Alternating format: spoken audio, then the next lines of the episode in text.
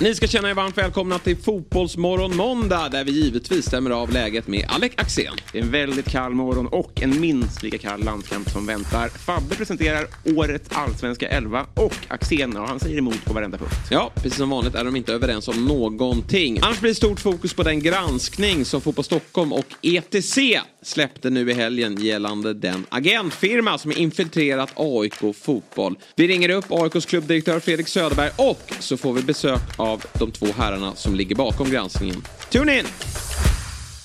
Fotbollsmorgon presenteras i samarbete med Oddset, betting online och i butik. EA Sports, FC 24.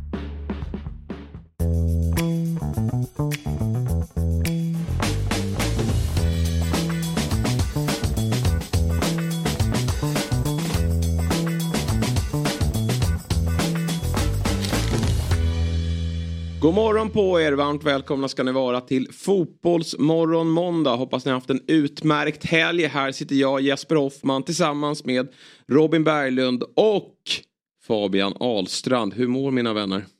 Ja, bra. Mm. Den här gången behöver du inte tänka till utan du visste svaret på den frågan. Du har haft en ledig helg. Nej, inte i lördags men det, det går. Ja. Eh, testa också att spela pickleball i helgen. Har du hört om det? Nej, det är en blandning av alltihopa. Ja, exakt. På badmintonbana så är det en blandning med paddel och tennis och... är, det, är det det alla hallar ska förvandlas till nu? Ja. Men du spelar med innebandyboll. Så det är mindre rack. Ovärdigt. Ja. Men, bro, Lägg ner direkt. ja. ja. Jo, jag, det var så jag tänkte på förra men det var faktiskt ganska kul. Ja. Men det, är, ju, det, är ju, det är ju gängkannat padel. Okej. Okay. Mm.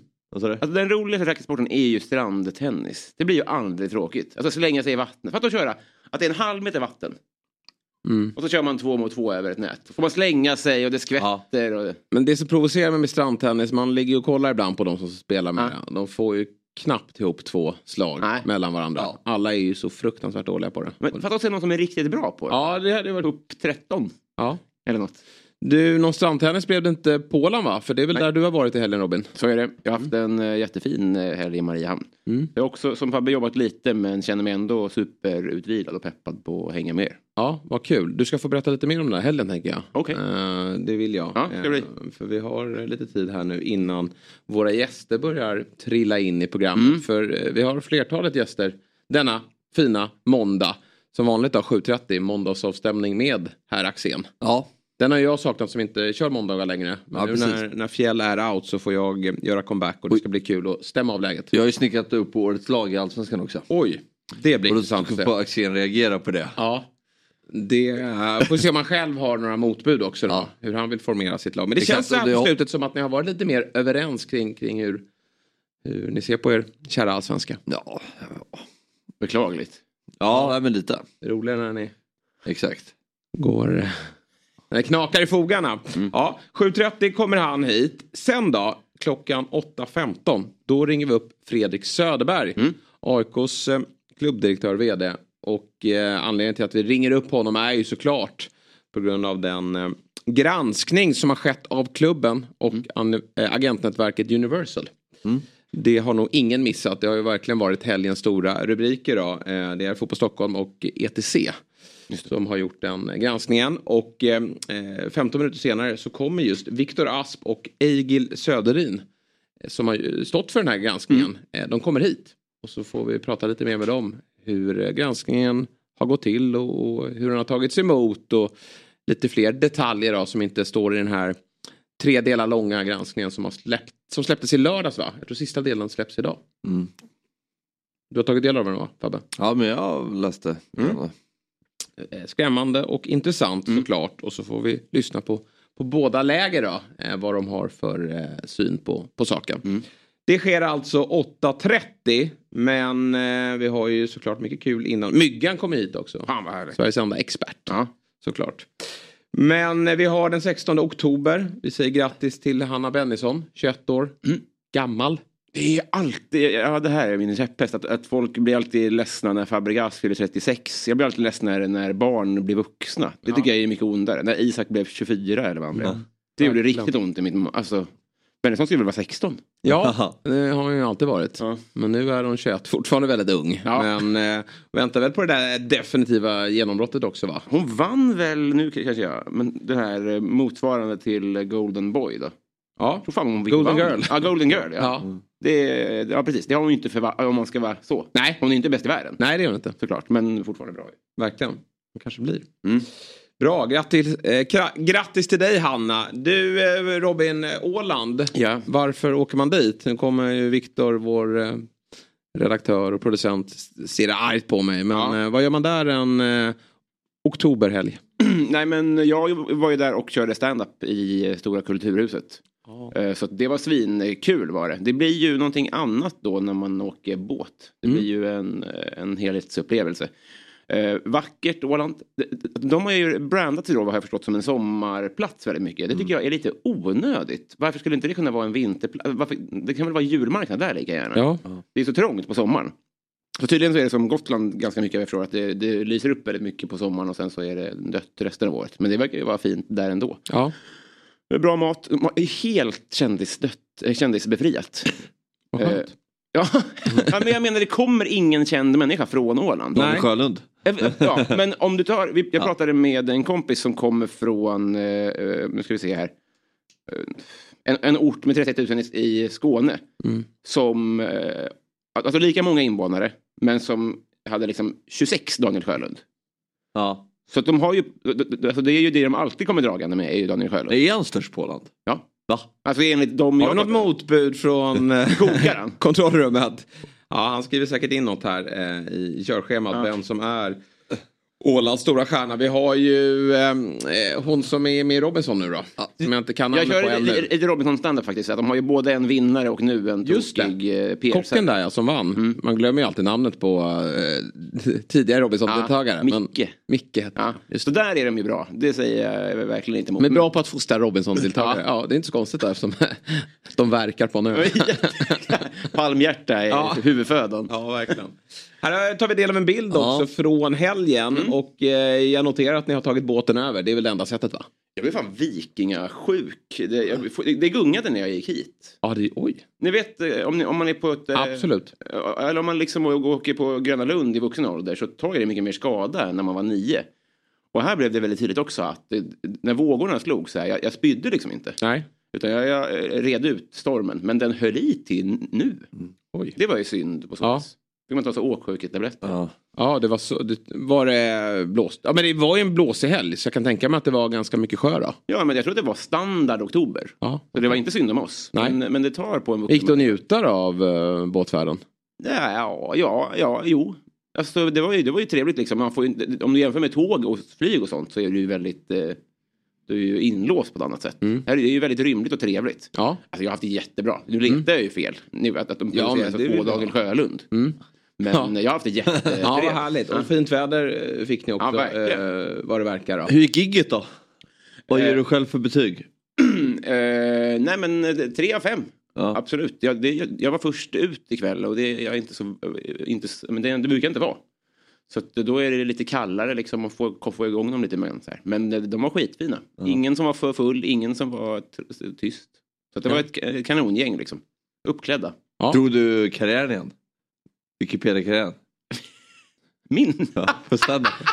River av den, ingen ålänning har tagit del av den. 26 minuter. Ja. Och så dog jag. Gapskratt.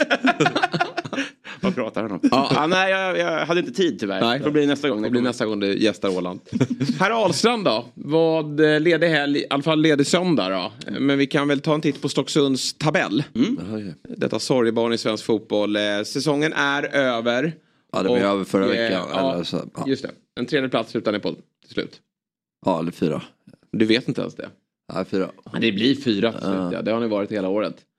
Och eh, målskillnaden, ja, 46-31 ändå. Mm. Det får man väl säga är godkänt. Ja, släpp in lite för mycket mål såklart, men... Uh, ja, nej, det är ju där vi slutar. Det är väl en okej säsong för en nykomling. Mm. Nu undrar ju alla kring framtiden då. Eh, herr Ahlstrand, blir du kvar i Stocksund eller finns det andra uppdrag? Vi har ju det har ju ryktats om att du ska bli assisterande till Rickard Norling mm. här i um, FC Stockholm. Vi har eh, sett dig på bilder tillsammans med Lars Lagerbäck.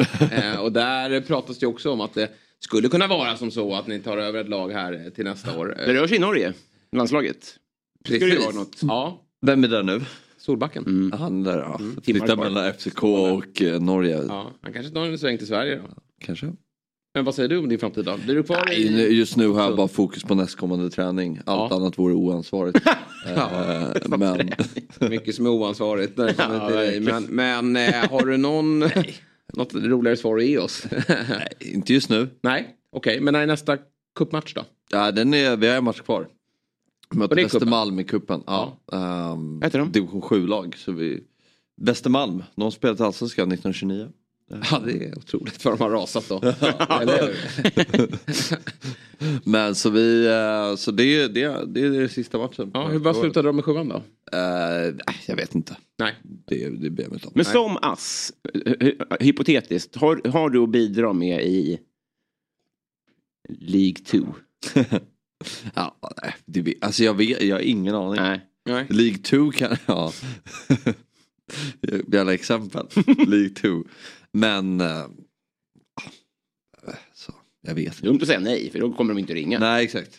Ja, men det tror jag. Ja, bra. Herr Lagerbäck då, vad, vad, eh, ni, ni hade en fin stund tillsammans. Dels i studion, det går ju att ta del av då som podd och på Youtube då. Där eh, La- Lasse Lagerbäck gästade oss i lördagsprogrammet. Men Han trivdes. även kvar. Han trivdes och han, han kom hit eh, en halvtimme innan. Eh, och eh, ja, såklart pratade väldigt mycket fotboll. Stannade kvar en timma efter. Ja. Och då var vi i, i studion och höll igång. Men, men Anders Netterblatt då och, och med flera satt ju här utanför och njöt av Lagerbäcks minnen som han drog upp. Vad, eh, vad säger du själv om, om det du och Lagerbäck Alltså, skissade off-cam. på? Ja, men då pratar vi lite om hur man kan träna organiserat försvarsspel. Och i vilka former, li- lite, fråga lite om övningar och antal spelare man ska använda sig av och så vad han tycker är bäst. Och sen är det klart, det är ju kanske olika beroende på vilken formation du spelar och, och, sådär, och vilka principer du har i försvarsspel och, och sådär. Men, Beteenden? eh, ja, det också. Men alltså just att, eh, att ja, men fråga lite för att få lite tips och sådär. Hur Ja. man kan träna det och, och sådär. Byttes det nummer? Eh, nej, tyvärr inte. Nej, men det är nästa steg antar jag. Ja, ja precis. Men man kan nog få... Om du byter med honom får du ett hemnummer. Ja.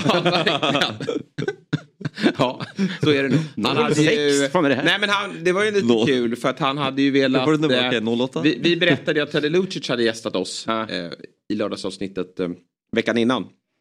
Och det var, han- det var han väldigt nyfiken på. Han ville lyssna till Teddy. För det är ju en spelare som man inte hör så ofta om och, och han, han är inte jätte ofta med i den typen av sammanhang. Och då hade Anders då hjälpt honom att navigera sig in då på Youtube. Och han hade ju aldrig varit inne på Youtube i stort sett. Fanns inte, den fanns inte, liksom inte med i telefonen.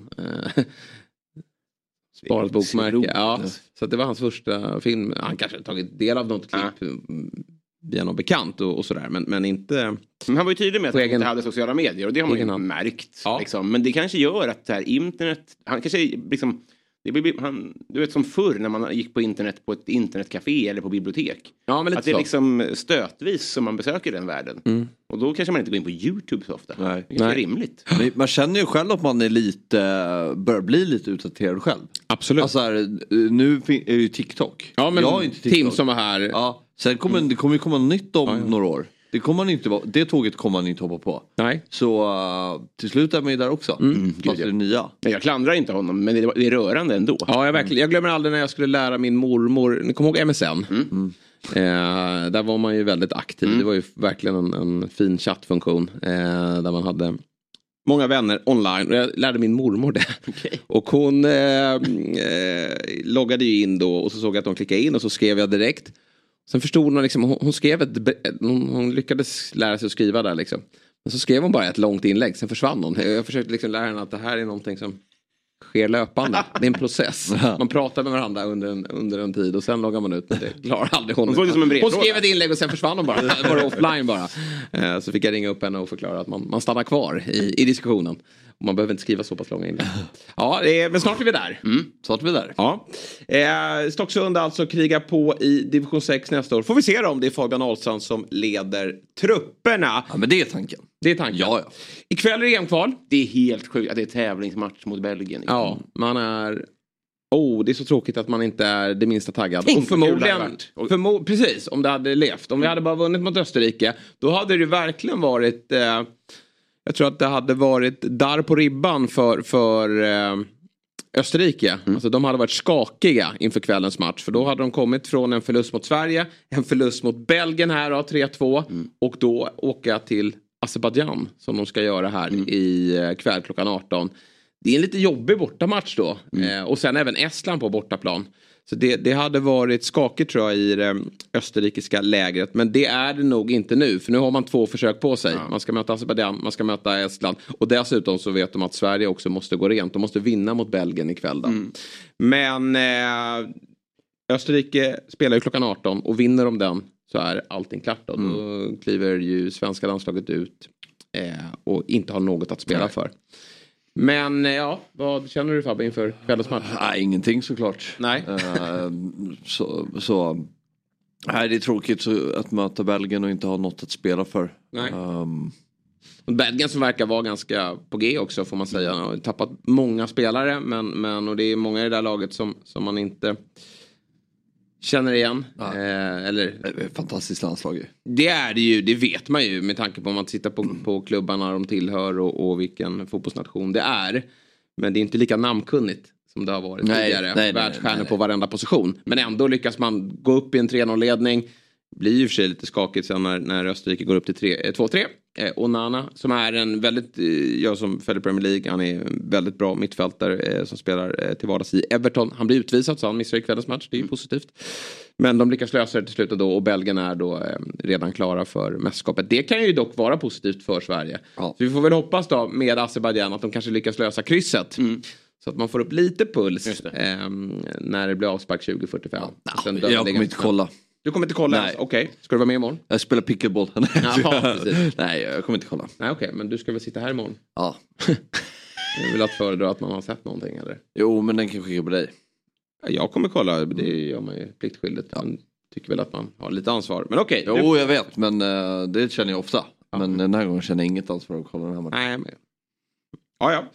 Du, du väljer att göra så. Vi ska prata lite mer med Axén om det här. Eh, något som är glädjande ändå det är ju att vårt, eh, våra kära grannar då, Norge fortsätter att gå kräftgång. Det är eh, kanske lite loseraktigt att, att eh, vara skadeglad över det faktumet. Men till skillnad från Sverige så är det ju som så att vi har en historia av att ta oss till mästerskap. Och framförallt har vi inte, vi har inte den, det går ju där går ju att argumentera, det sitter jag och David Fjell gör eh, i varje program vi, vi är tillsammans i, om vi har ett bra landslag eller inte, om vi har ett namnkunnigt landslag eller inte. Jag tycker att vi har ett ganska bra landslag, men det är klart att vi, det kanske finns bättre upplagor bakåt i, i tiden. Men det vi vet med Norge är väl att de har den bästa upplagan eh, ja, i, i modern tid i alla fall. Eh, Jag vet inte om de har haft något bättre. Har du något motbud på det? Nej. Nej. Men vi är Men- bra i början av någon... men de har det kämpigt. De, eller, de kommer ju inte kunna gå till EM via gruppen då. Utan det finns hopp om Nations League. Något jag inte orkar läsa på hur då. Men, men eh, där finns det förhoppningar om att man kan kvala sig vidare då. De har ju det- tuffare grupp, är väl känns. Alltså Sk- Skottland har ju, gick ju rent fram till... Ja.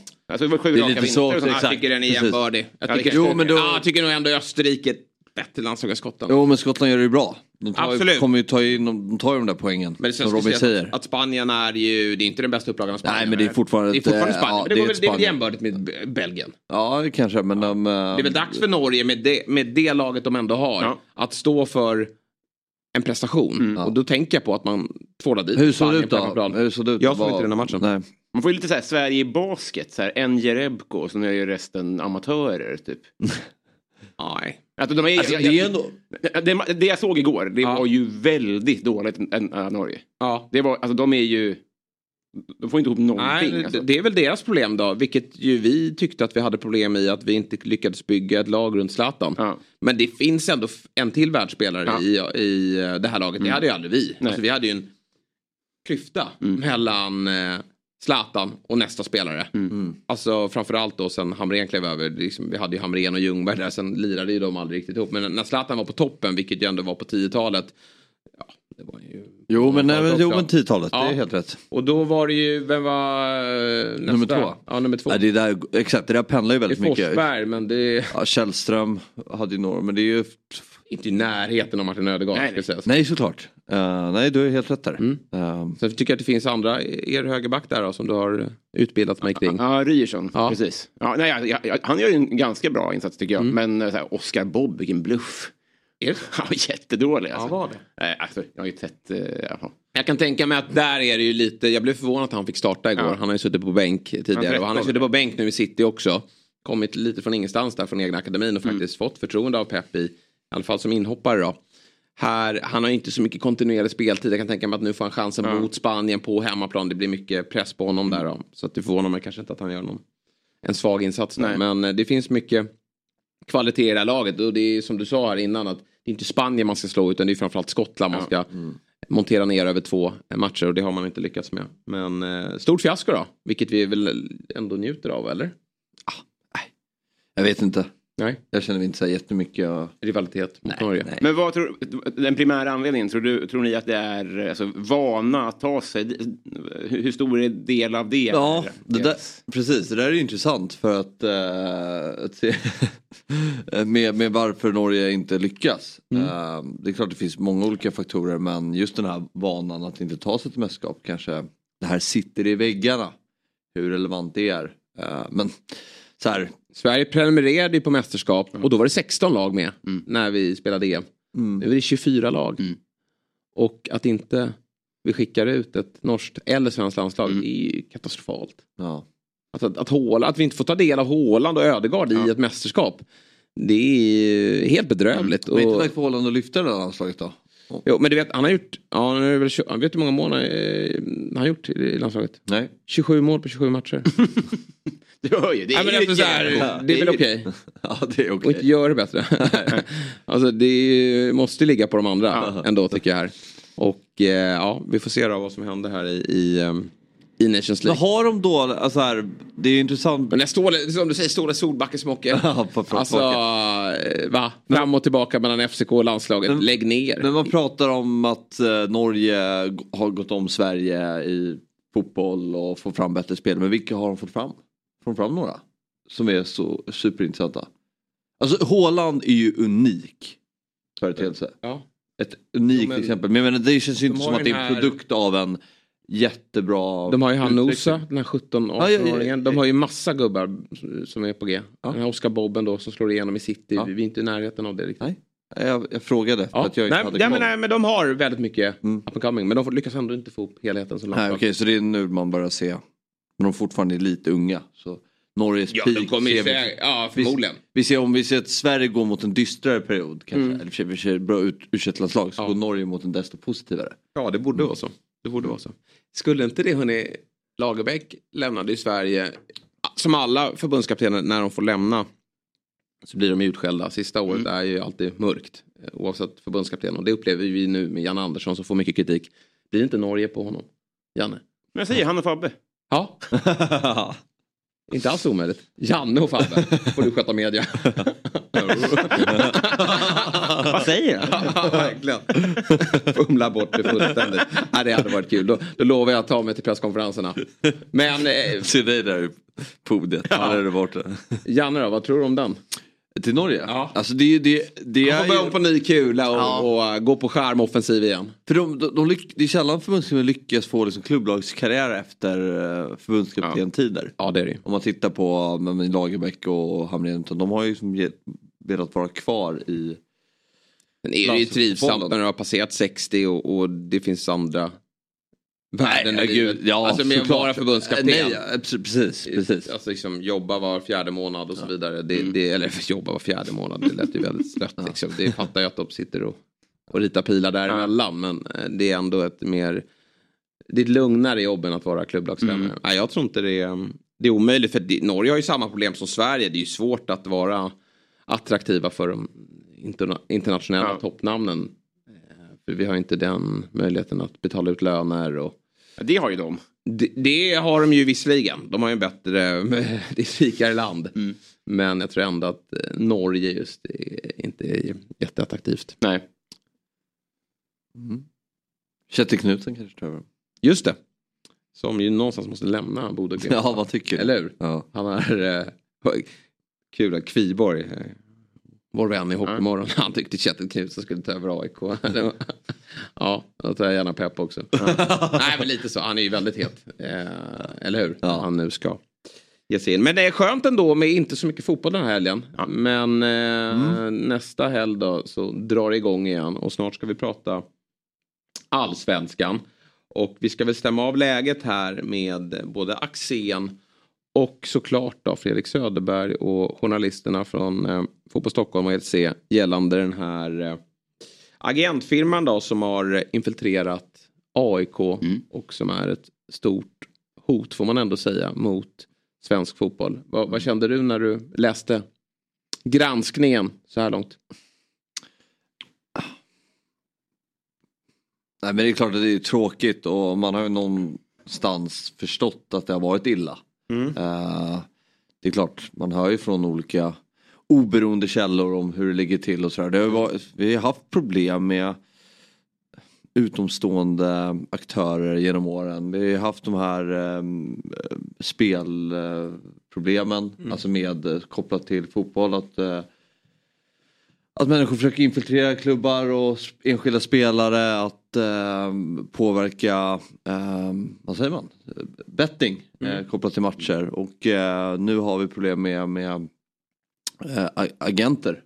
Och det har ju varit problem under, under många år och det är såklart oavsett vilken klubb det är så tycker jag att det, det är jättetråkigt. Mm. Ja, uh, nej det är ju framförallt. Här tycker jag verkligen, här kan man lägga all så här supporter engagemang åt sidan. Mm. Det, här ska inte få, det här har inget med en klubb att göra. Det här, nej, det här sen är det ju viktigt att klubbarna tar det på allvar. Ja, det känns såklart. som att AIK kan säkerligen ha gjort mycket saker annorlunda här då. Mm. Men, men jag håller med dig att det, det, är, ett, det är ett samhällsproblem. Det, det är ju någonting som egentligen måste Diskussionen måste ju ske mot förbund och, och, och mot polis egentligen eh, med tanke på hur eh, hur läskigt allting är. Mm. Och att de i tidig ålder, jag kan också reagera på att de, de, det är inte bara den här agentfirman eh, som gör det utan det, det är ju även andra att de ger sig på, ger sig på, kanske fel ord, men de, de tar ju kontakt och knyter upp mm klienter i tidig ålder. Behöver man en agent när man är 14? Nej absolut, nej, exakt. Men där, när, när, när, du säger att ja, men, eh, klubbarna måste göra bättre. Ja kanske. Man måste vara bättre på att jobba förebyggande med. Men det är också så otroligt svårt tror jag, att kontrollera. Ja, Just i de unga åldrarna. Mm. Uh, det, du kan, det finns så många kryphål och du kan, försöka, du kan liksom göra det nästan osynligt ibland. Uh, och jag tycker det kommer många exempel i de här granskningarna om hur man uh, lyckas knyta sig an spelare. Um, så det, det, är så svårt. Och Tror du det går att lagstadga emot då? Att du inte går att ha, vara representant förrän du är 15 eller något? Ja, sen har de gjort om den här eh, agentlicens. De har gjort det. det var, men... Förut fanns det ju ett, ett, ett, test man skulle ta, ett omfattande test. Mm. Sen tog de ju bort det och, och öppnade upp. Och då, det, då har ju väldigt många eh, opassande mm. namn då, tagit sig in i agentvärlden. Och nu försökte, försöker de ju genom att genomföra det här testet igen då. Få bort lite eh, folk som inte ska vara eh, agenter helt mm. enkelt. Och det har ju precis trätt i kraft då. De, de håller väl på att genomföra det här testet just nu då, många av agenterna. Och där har jag förstått det som att det är många som inte klarar av det. Mm. Men det går ju som sagt att i en, i en i ett bolag att ha en agent som, som, klarar det och sen så finns det ju underhuggare. Så det går ju att gå runt det här hela tiden. Men det är klart att från förbundshåll så måste det ju och, och, kanske ännu högre upp måste ju ställas högre krav på mm. att få vara agent idag med tanke på att det är så mycket pengar att hämta mm. och att det rör sig om så unga spelare ja. eh, i det här fallet då, som, som blir kontaktade och som eh, ja, hamnar i fel händer helt enkelt. Med hela den här eh, soppan med, eh, med, den här typen av kriminalitet. Att alla pusselbitar finns ju där. Att det är folk som snabbt fått mycket pengar och som är oskyddade. Ja. Alltså i det här fallet att, att det är uh, unga människor. Och mm. som inte kommer från pengar nödvändigtvis heller. Som man är ovan och då, då behöver. Ja. För jag förstår viljan att ha någon som representerar en också. Mm. Det är ju en grej om du kommer från, alltså, där du har en kanske en familj sedan tidigare eller där, där klubben kan hjälpa dig. Men om du inte gör det, då förstår jag att här kommer någon som vill hjälpa mig. Mm. Klart man hoppar på det. Jag kan ingenting om nej, finans. Nej, nej, och du är beredd att ta den pucken, vad ja. skönt. Mm. Det är superrimligt. Ja. Och så blir det bara värre liksom. Hej! David Fjell här från Dobb. Jag vill tipsa om att Eurotalk är tillbaka som podcast helt fritt där poddar finns. Vi spelar in ett nytt avsnitt varje måndag. Så när du lyssnat klart på Fotbollsmorgon och vill höra mer om den internationella fotbollen så finns vi där och dyker ner tillsammans med dig, mig, Martin Åslund, Christian Borell och Marcelo Fernandes. Eurotalk finns fritt där poddar finns. Fotbollsmorgon är sponsrat av EA Sports FC 24. Hösten är igång på riktigt nu Axel. Vad tänker du på då?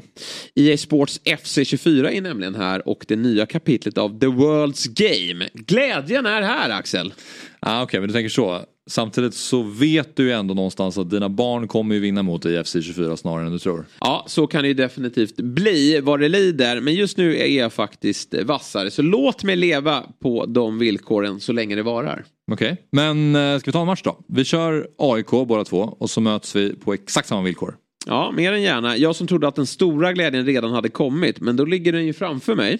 Eh, det ska bli väldigt fint att slå dig, även om det kommer bli konstigt då att tvåla dit Gnaget kan säga att jag har hunnit öva en del, redan slagit myggan till exempel och dina sparringspartners är ju inte så bra säger du, alltså dina kids. Nej, vi får se hur det blir. Det fina med EA Sports FC24 är att det har rättigheter för mer än 30 ligor där givetvis då allsvenskan är inkluderad. Eh, så finns även eh, Premier League, eh, Serie A, La Liga, Bundesliga, Champions League och många, många fler. Mm. Allsvenskan är dock det enda som betyder någonting för mig Jesper. Ja, vi kanske ska se till att mötas med några Champions League-lag också. City mot Real Madrid kanske. Mm. Ja, vi säger så. Och vi säger tack till e-sports FC som är och sponsrar Fotbollsmorgon. Vi kan väl göra som så att vi kopplar in våra hörlurar här. Mm. Vi har eh, som sig bör 7.30 måndagar med oss vår första gäst. Och det är ju ingen mindre än Rynninges stora stjärna. Och som du märker då, herr Axén, så har vi toppat laget denna måndag. Men först och främst då, god morgon på dig. God morgon och det var på tiden Jesper, jag har saknat din eh, härliga stämma. Ja, vi hörs ju av bara via, via eh, luren då. Men jag säger dit då faktiskt. Det är alltid något speciellt att få prata fotboll tillsammans med dig. Och jag tänker så här då, vad, vad har du tagit del av den här granskningen då som eh, Fotboll Stockholm och ETC har levererat till oss här under helgen? Vad är dina ja, tankar? Eh, det är mycket rykten som har gått en längre tid i fotbollssverige, så är det ju. Sen är det ju så att sportchefer och föreningar oftast jobbar med några få agenter för att man liksom har en kontakt. Och har man då kommit någonstans där man får ärva sådana här grejer så, så blir man gärna kvar tror jag. Men eh, man, vill ju, man vill ju gärna vara vid eh, liksom några få agenter. Det var ju samma med mig. Jag hade ju en agent som jag inte gillade alls. Eh, men vi hade kanske fyra eller fem spelare i min trupp som han hade. Så vi fick ju gå åt varsitt håll när han kom och hälsade på, typ, för det gick inte bara. Men man måste ändå vara så stor att man kan ta spelare därifrån och inte straffa dem. Men, men det är klart att jag gärna pratade med andra agenter när det gällde en ny spelare. Tror du att vi över tid kommer se allt färre agenter med tanke på alla dataverktyg som finns som underlättar för klubbar? Jag tänker i form av scouting dels det, sen tror jag som ni sa, den här, det här testet nu och att det ska gå igenom eh, Uefa, Fifa med betalningar och sådana här grejer gör att det, att det kommer vara mer kontrollerat, så är det ju. Mm. Sen kan man inte vara eh, liksom en rådgivare åt både klubb och spelare, utan man får välja en sak nu. Mm. Eh, det är också viktigt tror jag. Och sen är det ju det, ett problem som du sa Robin där som jag tycker är intressant, är att du som farsa får inte eh, förhandla åt din son när man kommer upp i typ 17-18 års ålder utan man måste ha en licensierad eh, kille där. Och det kan jag tycka drar lite väl långt men jag tror att det är enda sättet för att komma åt det så mycket som möjligt. Mm. Nu menar jag mer så här att, man, att, att klubbar inte behöver vända sig till agenter när de ska rekrytera spelare. Nej, det har vi också. det är klart spelare kommer behöva agenter i ja. framtiden också. Nej, men det är väl också en resursfråga såklart att, att eh, svenska klubbar inte har lika stort, eh, stora möjligheter att Nej. ha scouter ute och då är det klart att agenterna via sina nätverk har möjlighet ja, att, mm. att, erbjuda bra spelare. Men du, hur, hur, problematiskt är det då om en agent har, vi säger då, fem, sex spelare i ett lag och, och när det kommer till laguttagningar och annat, hur, hur stor påverkan kan det, få, kan det ha på på den sportsliga verksamheten? Nej, men jag brukar säga att det inte det är inte bra gjort av en agent att ha många i ett lag. För som du säger, det kan bli konkurrenssituation som gör att den ena inte får spela då. Ännu sämre är det när de har samma position. Och det hände mig när jag var i Gais att jag hade en, en, en känd spelare som var agent som hade en fem sex spelare hos mig och det var ju liksom det var idiotiskt för att det var en eller två som fick spela och övriga satt ju på kvisten och en del var inte ens på kvisten. Så det är ju, man måste ju tänka när man är eh, agent också var man sätter spelarna och, och, och liksom varför man gör det. Så att det är bara dumt att ha många i ett lag eh, om man ser till just spelarens eh, utveckling. Mm. I den här granskningen då så kunde vi eh, läsa oss till då att det fanns ledare i eh, AIKs akademi som hade starka kopplingar till, eller har starka kopplingar till Universal och att de då har såklart då, gett fördelar för, för Universals spelare. Är det här unikt för AIK tror du eller finns det i, i eh, andra klubbar runt om i landet? Ja, men tänk om du är tränare vilket lag som helst, bättre än Fabbes, men ändå. Mm. Uh, och du har en agent uh, och, och sen har den då agentfirman massa spelare som vill stoppa in spelare där. Då betyder det ju indirekt att du måste spela dem. För att annars kommer du inte ha dem som agent eller du jobbar emot dem. Det är det som jag tycker är lite problem med ledare som har agenter faktiskt om jag ska vara ärlig. Eh, jag vet inte hur man ska göra för att komma åt det men det är klart att det kommer påverka och det är klart att du kommer få en liten påminnelse om att eh, den här tillhör vårat stall, varför spelar inte han? Typ. Så att man sätter sig i en jävligt dum position genom att ha, att man tillhör ett agentverk, tycker jag, när man är tränare. Man hade blivit eh, eh, överraskad om en agent hade ringt till mig och bara, jag har en spelare. Ja. I sexan. det finns inga pengar att hämta där va? Kan jag känna. Men du eh, Axén, vad, eh, jag tycker också så här, spelarens ansvar. Och jag tycker att nu, nu riktas det ju mycket eh, mm. kritik och, och, och, det säger jag inte emot att AIK såklart eh, Mm. Han har gjort saker, eh, saker och ting annorlunda. Men, men många spelare, och då menar jag äldre spelare, klart att det är svårt att ge sig på en 14-15-åring som, som är i början av sin eh, fotbollskarriär och har svårt att bedöma om det är, en, det är en bra agent eller inte för mig. Men jag tänker på äldre spelare, till exempel då Robin Quaison som spelar i, i vårt svenska landslag, som har då Universal som, som eh, agentur. Borde liksom inte förbundet kliva fram här också och, och, och sätta ner foten? Ja, men alltså, jag är för dåligt insatt i exakt allting, men, men det blir också så att den första agentkontakten du får, om han hjälper dig med mycket och du känner dig nöjd, då tror jag att det blir automatiskt att man bara hänger kvar. Liksom. Mm. Sen är det ju så att när man kommer till landslaget och det är flera där som har samma äh, agent, att de kanske påverkar som gör mm. att du vill byta och sådär typ.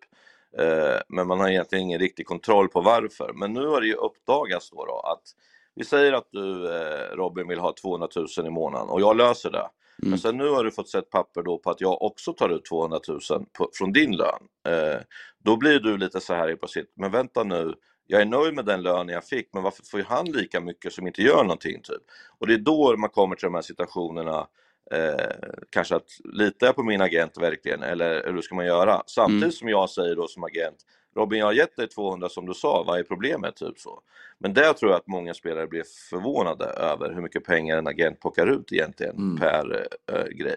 Och för en agent är det ju perfekt om det går jättebra eller jättedåligt. Så att det hela tiden blir äh, att vi måste röra på oss för att då får ju den personen pengar hela tiden. Det har ju varit mellan 6 och 10 procent av övergångssumma och lön och sådana där saker som ramlar in på agentens konto och den får ju han direkt. Eh, så att det är ju inte så att de mår skitdåligt om det går bra eller dåligt. Och det är ju deras levebröd, man är ju olika men jag har, jag, har stått på, jag har stått på jättebra agenter och jättedåliga agenter just vad det gäller sådana här saker. Och där märker man på spelarna med hur de mår tycker jag.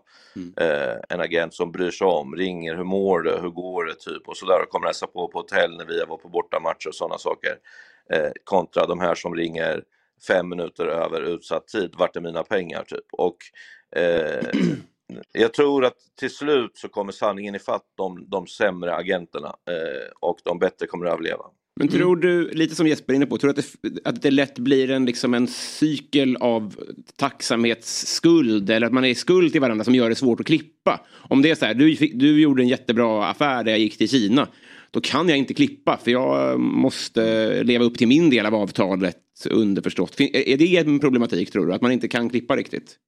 Såklart, och samtidigt kanske du är väldigt tacksam för det liksom, mm. och, och nöjer dig med det. Det kan ju vara så att den affären har tryggat en framtid för mig och min familj och kanske den familjen som finns då. Och då är det klart att man känner sig lite dum sådär. Sen finns det liksom de spelarna som eh, också inte har någon verklighetsuppfattning alls och byter agent varför de inte får Kina eller de pengarna, och då ska de byta och de har kanske tre, fyra agenter istället.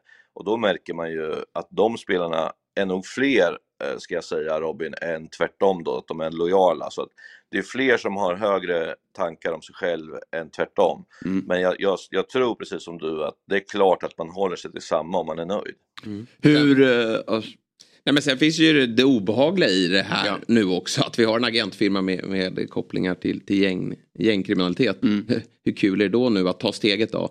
Eh, att, att, att, byta firma. Det, det, känns ju inte heller helt eh, kul. Fabbe? Eh, hur, nu kanske det är svårt för dig att svara på såklart. Men eh, hur lång tid kommer det att ta för AIK att få bort de här problemen? Jag är som sagt alldeles för dåligt insatt mm. i det men det är ju antal spelare tror jag som Robin är inne på. Eh, AIK kan ju inte, egentligen inte påverka eh, om de ska försvinna eller inte utan det är spelarna som har sina agentgrejer och eh, som jag sa, den, den agenten jag inte gillade alls, han hänger ju där och hängde där hela tiden eh, med mina spelare. Så det är ju ingen jag kan göra någonting åt utan mm. det, det, får man lösa. Utan det är upp till spelarna tror jag, det är inte upp till, till klubben utan man kan väl prata med spelarna och säga att eh, ja, vi, vi, tycker inte att det är så bra sådär, men som sagt, är man, mm. är man lo, liksom nöjd och lojal med sin agent så kommer de vara kvar och då ser jag inte hur de ska kunna få bort det faktiskt. Nej. det är det du pratar om med tjänster och gentjänster ja. och sådär. Mm. Men kan man på sikt säga så här, ja, men vi i Sundsvall, vi kommer inte att göra affärer med de här. Då, är du knuten till det här nätverket, då kommer vi inte att värva dig. Det är ju vad AIK har gjort här nu då, ja. vilket ju innebär att eh, till exempel, det är ju flertalet akademispelare mm. med eh, eh då Universal som agent. Eh, och eh, vad det verkar då, så kommer de inte att få skriva på ett A-lagskontrakt med AIK Nej. så länge de eh, företräds av Universal. Kan inte alla elitklubbar gå, gå ihop och bara nu spikar vi det här? Det hade väl varit kanon? Ja, jag blir man ju starkare. Hur, hur, eh, hur tankarna går. Men det är väl klart att det hade varit att, att föredra ja. i det här fallet. Men sen hittar de ju sin väg in ändå någonstans. Jo men något de samarbetar ju också ja, agentnätverken däremellan. Vilket är också en del av den här granskningen är att flera agentnätverk går jag... ihop i samband med övergångar för att hjälpa varandra och för att kunna liksom visa på att det inte bara är vi som är eh, delaktiga i den här affären. Så de, de hittar ju Nej. vägar hela tiden. Vi får se vad, vad, vad nästa steg blir då. Mm. Men, men, det är ju bra att det här kommer till ytan i alla fall. Eh, Axén, vi släpper granskningen för nu tycker jag. Vi kommer återkomma till den senare i programmet då när vi får flera gäster. Det är eh, fyra omgångar kvar av allsvenskan. Vad har du känt kring eh, uppehållet? Skönt eller är du taggad på, på avslutningen här nu? Nej, det är katastrof de här jävla landslagsuppehållen. Alltså jag spyr på det. Det är tur att det är lite League One som man kan titta på. Men alltså i övrigt är det ett mörker alltså. Ja, jag skriver under på det eh, faktiskt. Men du, vi har kommit till eh, tiden på året där årets lag börjar presenteras från olika tyckare och experter. Och då är det väl såklart att Sveriges bästa expert, Fabian Ahlstrand, ska få ta ut sitt årets lag då, med bästa. fyra omgångar kvar. Eh, och så ska du då Axén få ge din syn eh, på det hela. Det låter väl ja, det som ett kul upplägg. Faktiskt. Han har ja. hängt nu med Norling och Lagerbäck och grejer. Så nu är man ju nu är man ju sjua typ. Vi får se. Jag ska göra ja. mitt bästa. Ja, bra där. Precis. Det är knappt så att äh, herr Ahlstrand har, har någon respekt överhuvudtaget kvar för dig då när han börjar äh, arbeta med så här tunga namn. Ja, det har du märkt. Han svarar inte ens. Faktiskt. ja. Men Fabbe, var det svårt att ta ut äh, årets elva tycker du? Både ja och nej. Mm. Uh, men uh, det finns några namn som man landar som ändå sticker ut. Uh, och jag har väl gått lite på, ja här har vi den. Uh, jag har väl gått på lite spelare som jag tycker ändå sticker ut i ett lag som jag inte tycker presterar bra. Mm. Uh, till exempel Nahir Besara tycker jag lyfter ett väldigt svagt Hammarby. Uh, jag tycker att truppen inte är på topp allsvensk nivå. Men den säsongen han gör, han är blivit mer kanske, han kanske inte är lika överlägsen spelmässigt men han är väldigt produktiv i år. Gör mycket poäng. Uh, och sen ser vi här också att det är en, två, tre spelare som inte spelar i Allsvenskan idag. Men jag tycker att de, de, är för, de har varit för bra för att inte ta med i den här elvan. Uh, det går inte att ignorera dem. Eh, Men det här är eh, för mig allsvenskans elva bästa fotbollsspelare. Mm, vi kan väl läsa upp det då. I mål har vi mm, Valdimarsson. Ja det är ju lättaste. Elfsborg, det tycker jag är lättast. Jösses. jag. Jösses! Jösses. redan ja, vad, vad säger du Väldigt, där väldigt bra mål. Försöker- Herregud. Vem, vem ska in har här? ju, de har ju liksom inte fattat någonting. Nej. Alltså. För att, eh, I år kan det inte vara någon målvaktspris. Alltså. Nej men vad ska jag, jag ska ta en, ja, i och för sig, jag hade kunnat ta en utespelare där. eh, För vi kommer ju dominera varenda match men, eh, Nej, men eh, ska vara lite jag kan säga att D- Dahlin har ju varit minst dålig av alla målvakter. Nej jag tycker Valdemarsson har, varit- Valdemarsson har varit bättre. Inte en chans. Inte en chans. Nej, okej. Då har vi ett fel då enligt eh, Axén. Men Valdemarsson eh, tar sig in i Fabbes elva då. Kan det bli fler konflikter om, om, om han säger herregud och han säger det här var lättast? Ja, spännande att höra resten. det är klart att ni är en bit ifrån varandra. Till vänster Jag i vet inte om backlinjen. Fabbe tycker det är bra när målvakter är ute och vid sidlinjen spelar vänsterbackar och kapar folk som har Det- förlorat matcher och Jo, grejer. det är klart jag tycker det ska vara det. Framförallt bollen. Jag tycker, inte, jag, jag tycker Måt, den fortfarande, även fast man använder mer sig av Måt, så tycker jag att Måten är för outnyttjad outnyttjad i anfallsspelet. Okay. Mm. Han spyr alltså. ja, vi Jag tycker fortsätter. forwarden eh, räddar lite för lite. Målar, Han måste vara bättre. Målvakten. Outnyttjad resurs. Ja, verkligen. Ja, vi, tar. Alla borde ha handskar. Verkligen. vi tar oss vidare då. Till vänster i backlinjen. Niklas Hult, eh, vi har Gustav Lagerbielke, vi har Marcus Danielsson och sen har vi Rui Modesto som inte är högerback längre. Nej jag vet, men vem, är det någon högerback som imponerat i år? Det finns ju ingen. Det är Valdemarsson kanske i Häcken jag tycker om, men han har tycker jag dippat lite. Uh, svårt att hitta. Eh, men då tycker jag Modesto är den som är klart bäst. Okej, vad, vad säger Axén om backlinjen? Ja, man, blir ju så, man blir ju ledsen att ändå den hade lärt sig någonting i alla fall. Men att Bussanello inte är med, det är ju det är ett skämt. Nej, jag tycker Hult har varit bättre. Ja. Jag tycker Bussanello var bra de första tio omgångarna men sen tycker jag att Hult är bättre. Och Ja, allsvenskan är, allsvenskan är ju 30 omgångar, den är inte bara 5 eller 10 omgångar. Jaha. Utan, Jaha, jaha. Då, då fattar jag. Och då, är det bra att du tar ut, eh, då är det bra att du tar ut spelare som inte ens är där sedan omgång 15. Så det är jättebra sagt av dig. ja, men de har ju verkligen, det är verkligen en, en peak. Alltså vi Jag trodde det pratar... var 30 matcher i Allsvenskan, du tar ut ett, några som har varit med 12-14 Ja, matcher. Då. för att med, med brist på konkurrens. Ja. ja, men då kan man ju spela en match och göra två mål, då är man ju med i det här laget. Nej det gör man ju inte. Och då, Vadå då? Traoré- Traoré ligger ju fan tvåa i skytteligan. Jo, jo, men han är inte kvar. Jag, som jag fattar skulle vi ta ut de som avslutar den här säsongen. Nej det, bör, det, det sa jag inte. Det här är årets lag. Ja, årets lag. Har du spelat... Cornelius också. Ja, Cornelius som mittback Ja, också. Cornelius var... Istället för där- Danielsson. Ja men Danielsson har varit magnifik den här säsongen. Inledde lite tre, eh, trevande men jag tycker han är bäst på nästan varenda match. Tycker det ingår att göra sin, sin mittbackskollega säker också. Det har jag ju inte lyckats med. Vad sa du? Alltså det är alltid någon som är skakig bredvid. Det tycker jag ingår. Alltså så här, en, en, en riktigt bra mittback lyfter hela sin backlinje. Tycker jag. Danielsson är bra, jag håller helt med dig. Men, men jag har sett bättre upplagor av Danielsson. Säger jag. Men eh, ja. Jag tycker han blir utsett i många tuffa situationer där han får agera och ta snabba beslut och tycker han löser väldigt många, eh, väldigt mycket på egen hand. Det tycker jag är... Det tycker Jo, jag, han spelar i landslaget så det vore ju konstigt om han inte Jo gjorde men, det. ja, ja, ja nej men exakt och därför tycker jag att han platsar i årets lag för jag tycker att han är på en nivå som få andra mittbackar är i, i serien. Har vi något motbud? Alec? Ja, jag säger att Gustav Svensson skulle kunna ha varit motbud. Mm. Mm. Han var med i brutto-truppen. Men inte i startelvan. Jakten på högerback här då. Jag, jag hör ju dig Fabbe i att det är svårt att få fram en riktigt bra högerback i just år. Modesto har ju sina kvaliteter i offensiven men det finns ju också en anledning till varför han numera är högerytter. Va, va, vad säger du här Axén? Har vi något bättre namn än Modesto tycker du? Nej, alltså, ja, det är Johan Larsson i så fall. Det är de Ja. som slåss om det. Men, men då gick jag på att han är högerback och inte att Fabbe gör han till högerback. Nej. Nu har han ju tagit lite, satt sig på lite för höga hästar här nu för att han känner de där två, Norling och Lagerbäck. Så nu kan han bestämma vart folk ska spela tydligen också. Mm. Men att eh, Johan Larsson är den som har varit stabil tycker jag ändå. Ja, jag tycker Utan att- att ha den här riktiga toppen. Men Ja. han har ju varit bättre högerback än vad Danielsson har varit mittback i alla fall. Nej, Var det du jag fingrade på Jag- jag- trebackslinjen? Jag gillar, ja det var jag. Hade först trebackslinjen. Apropå Johan Larsson så tycker jag att han äh, hamnar i situationen där han sällan liksom blir så utsatt på ett sätt. Alltså han, det blir mycket längre bollar från egen planhalva och sen när fyller han på i straffområdet då är det mycket han får jobba med en touch. Alltså Mm. nickdueller eh, och sen är han väldigt bra på fasta också. Men eh, och sen tycker jag att Johan Larsson är ganska, alltså han har förbättringspotential i försvarsspelet.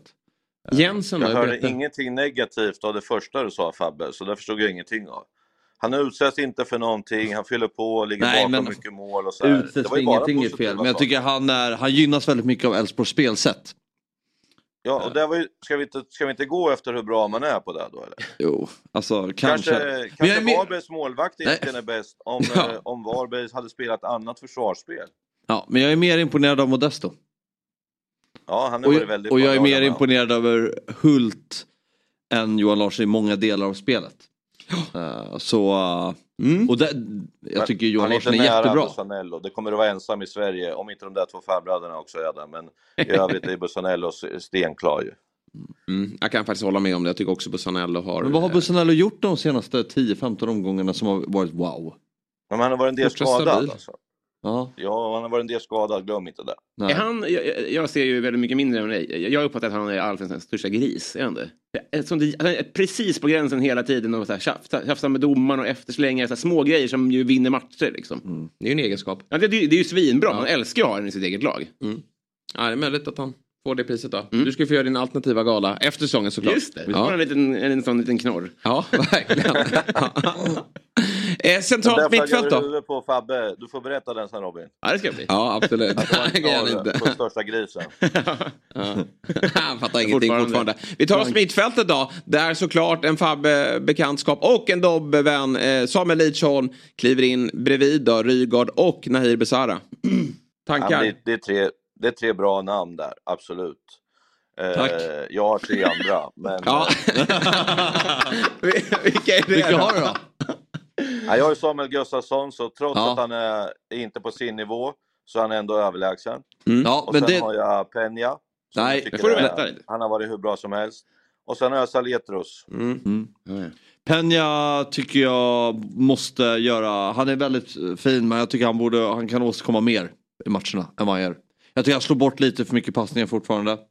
Eh, och jag tycker han kan vara lite mer produktiv än vad han är. I det laget han Ja, spelar det, det i. kan jag hålla med om, men hans roll är att sätta upp andra och det Ja. tycker jag att han gör jävligt bra. Ja men på det får man ändå ganska många felpassningar. Eh, Tre andra. Det är roligt. om man inte tre- spelar... Om man inte Nej jag spelar vet, jag vet, jag vet, jag vet. Då, men, då, kommer jag, det, då kommer det verkligen inte hända någonting. nej, och, Det händer någonting. nej, han är väldigt bra. Eh, Besara tar sig in eh, poängmässigt en fantastisk Ja, säsong igen. Exakt och eh, sen kanske i spelet ibland är ju kanske inte så dominant men i det laget och gör så mycket poäng så tycker jag att han ska in. Eh, och ehm, ja. ja. Besara, tankar? Nej, det är ju en liten favoritspelare till mig så det är klart att han, det är roligt att Fabbe har sett storheten i honom. Ja. Eh, han gör ju de andra väldigt bra och han har oftast flest löpmeter Mm. per match som inte folk tänker på. Eh, så att det är ett jättebra namn.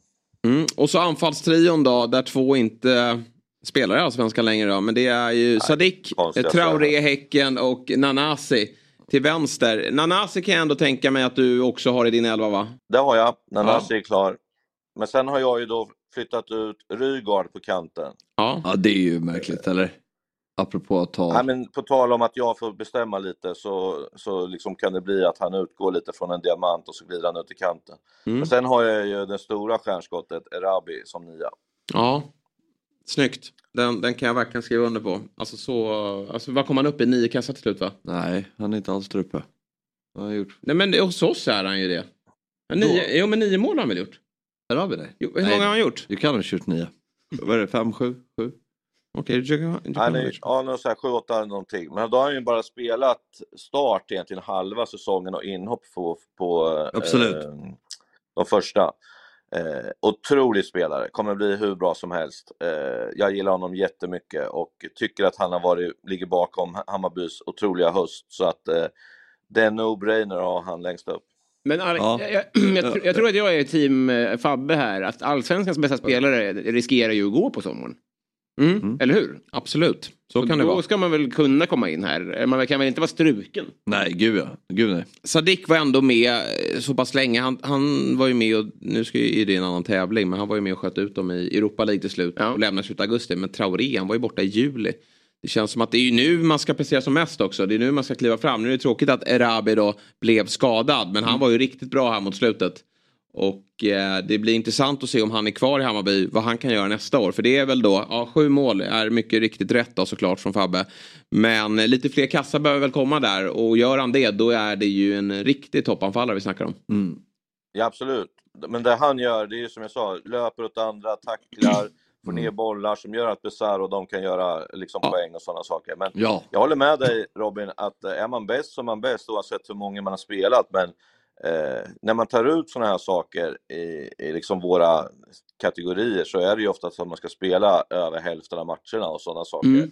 Eh, så, att, så att det kan vara, jag menar hade Traoré gjort 32 mål på 14 matcher, det hade klart varit svårt att ta bort honom då liksom. Det är klart att det är så. Mm. Men jag, jag kanske missuppfattade det här eh, eh, jobbet jag skulle göra, som tog de här som är här nu liksom, som är kvar i Allsvenskan. Men hypotetiskt, förlåt att jag fastnar i det här, men vi leker med tanken att du har allsvenskans bästa spelare som gör 15 mål första halvan.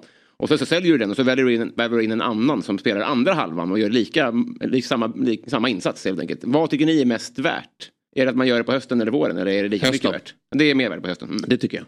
Absolut. Ja. Det är då det ska avgöras. Det, Ja, det är då man ska kliva fram. Men en poäng, tre poäng är lika mycket värt. eh, Det är ju därför jag tycker sån som Saletros då, varför han tar plats i en sån här elva.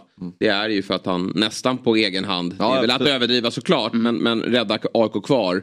Och, och eh, får ihop det där mittfältet och nu även står för poängavgörande insatser. Ja, Så att det, men men det du kan inte kliva fram om du säljs på sommaren.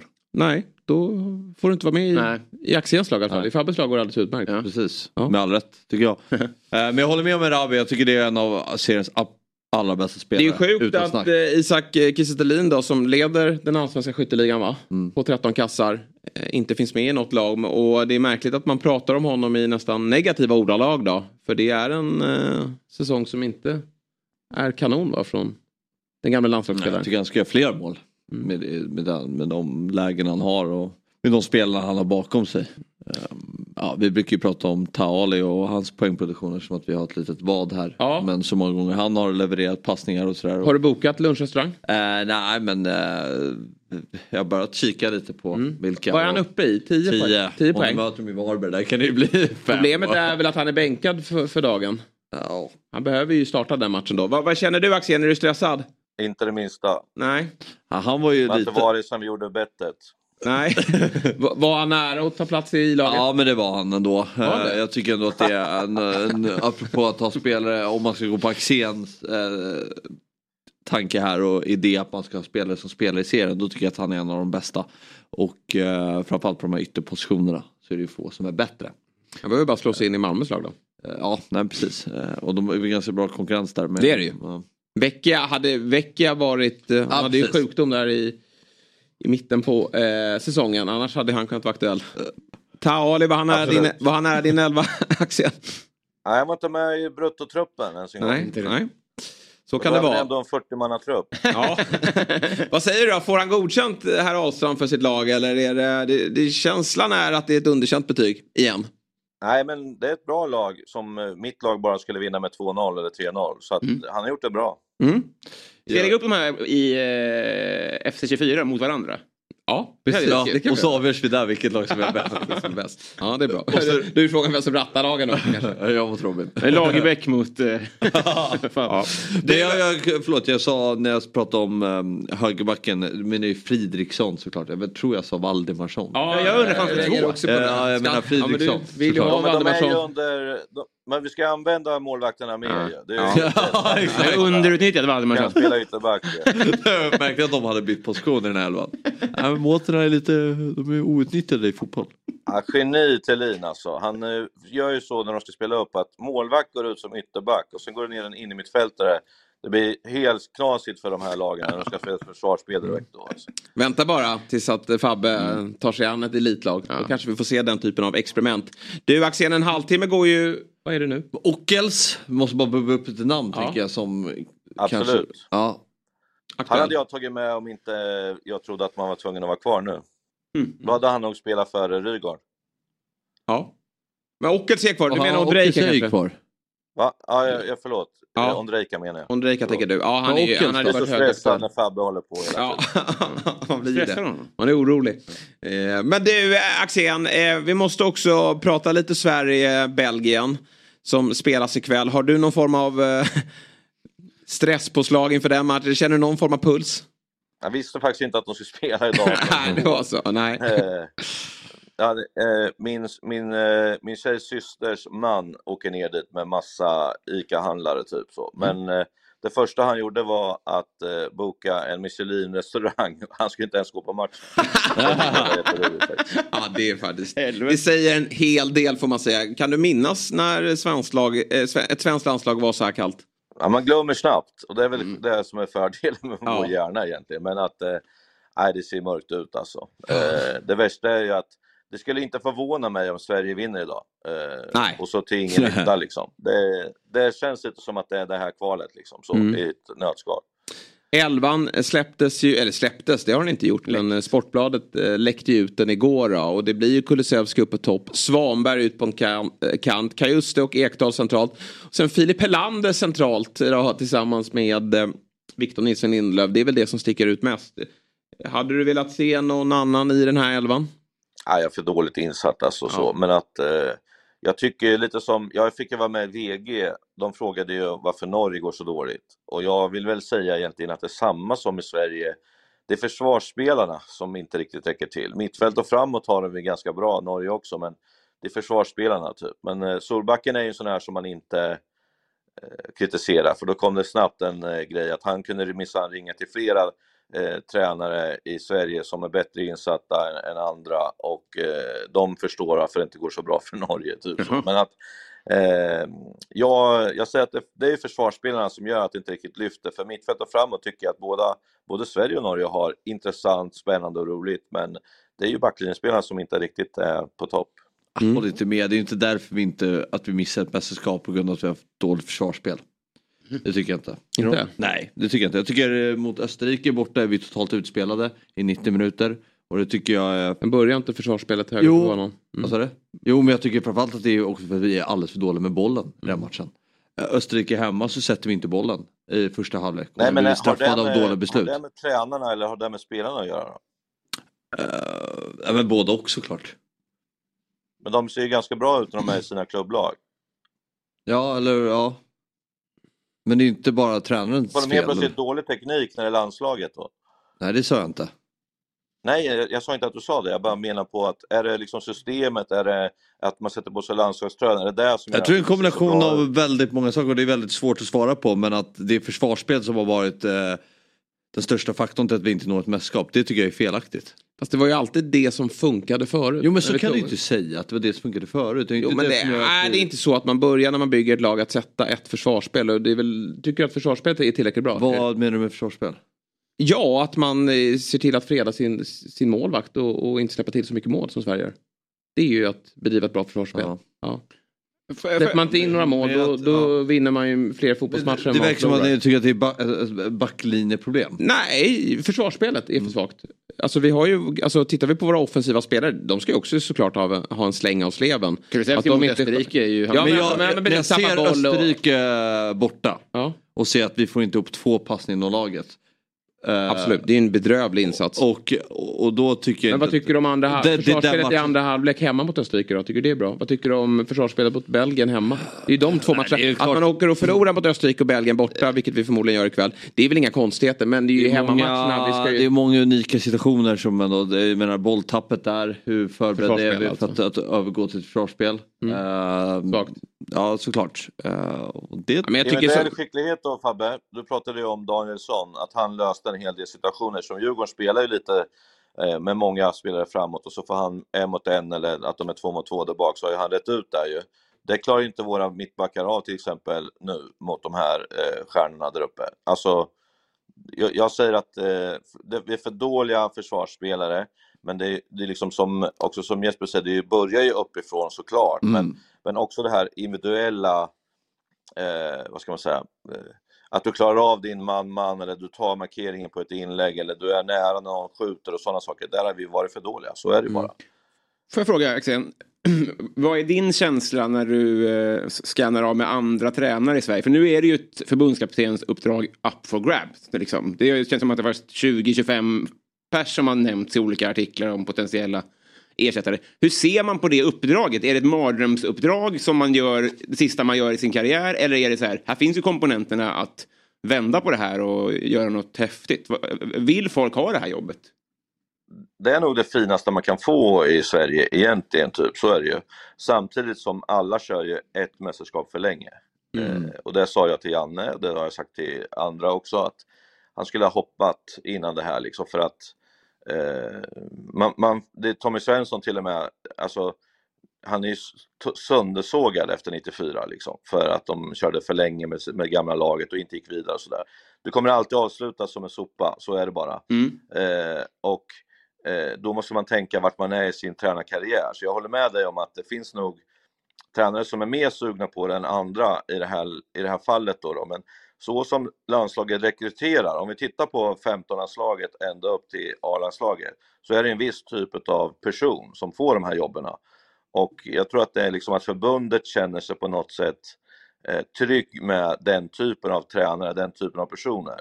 Medan jag tycker att det är dags att börja röra om lite i grytan och ta någon helt utifrån som kommer och säger att så här gör vi, nu kör vi. Och han skiter om han får sparken i svenska landslaget eller inte. Mm. Och han lär ut lite nya grejer så att det inte blir så att man går tillbaks till det klassiska och så här har vi alltid gjort och det här är framgång och så här. Han har ingen aning om egentligen vad vi har gjort utan han kör sin grej hela vägen in i kaklet. Det är en sån tränare jag skulle vilja ha in eh, och inte en sån här förbundskille till. Nej. Mm. Bra. Axel, med de kloka orden så säger vi tack för denna måndag morgon. Och så är vi tillbaka med dig om en vecka och då har det ju spelats allsvensk fotboll. Eh, vilka vinner SM-guld får du avsluta med? Ja, det blir Malmö. Ja, tråkigt svar men ett klokt svar förmodligen. För det lutar väl åt det i slutändan. De borde ju darra för jag har ju inte tippat rätt någon gång i mitt liv. Alltså. jag, jag, Vet du, det är Elfsborg leder. väldigt, alltså folk Ja, brukar jag. skratta åt mig. Ja, men folk skrattar, ja, men du, jag säger alltid att jag kan inte hålla på med spel för det, det är liksom det sjukaste som finns. Men så gjorde jag hade ingenting att göra och då spelade jag Linköping damfotboll eh, och Häcken mot Vittsjö, eh, en dubbel där som gav tre gånger någonting. Och så spelade jag dem och eh, Linköping tog ledningen med 3-0 och så var det 3-2 där på ribban men klarade. Och Häcken leder med 1-0. Men 93 då går Vittsjös målvakt upp och nickar in 1-1 så här typ. Så det är liksom det är en förbannelse om jag säger Ja. att någon ska vinna eller någonting. Det kan jag O- säga direkt. Har, har det någonsin hänt att en målvakt har nickat in Nej. en Ja. mål i, i damallsvenskan? Som jag säger, outnyttjade anfallsspelet. Ha det bra. Ja, det är bra Axel. Då säger vi grattis till Elfsborg och tack för denna morgon då. Och så hörs vi om en vecka igen. ja, vi hörs grabbar. Hej hej! Ha det bra. Hej. Ciao, ciao. Och eh, vi passar på att ta ett eh, kortare reklambreak. Men när vi är tillbaka då, då har vi vår spelexpert Myggan med oss. Och sen då så grottar vi ner oss ordentligt i den här granskningen av AIK Fotboll och Universal. Så häng med oss.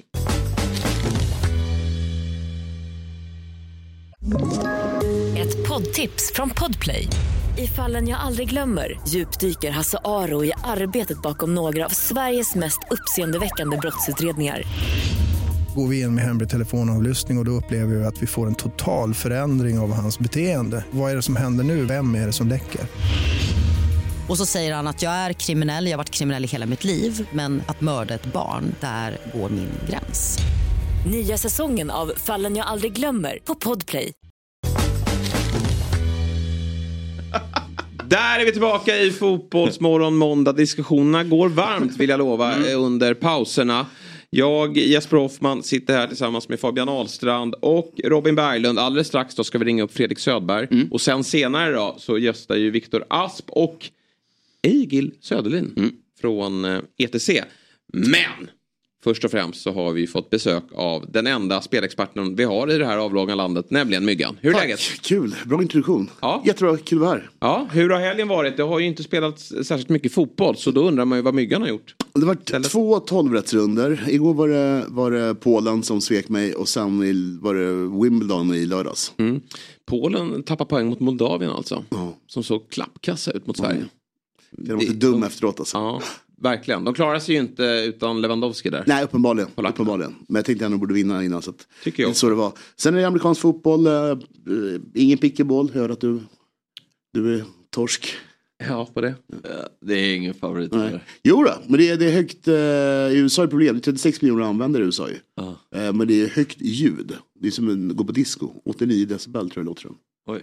Och så öppnar de upp på parkeringsplatser och står och kör. Så folk som bor där blir tokiga på det här ljudet. Varför det låter det så mycket? Det är... Ja, det är ju den här innebandy. Ja.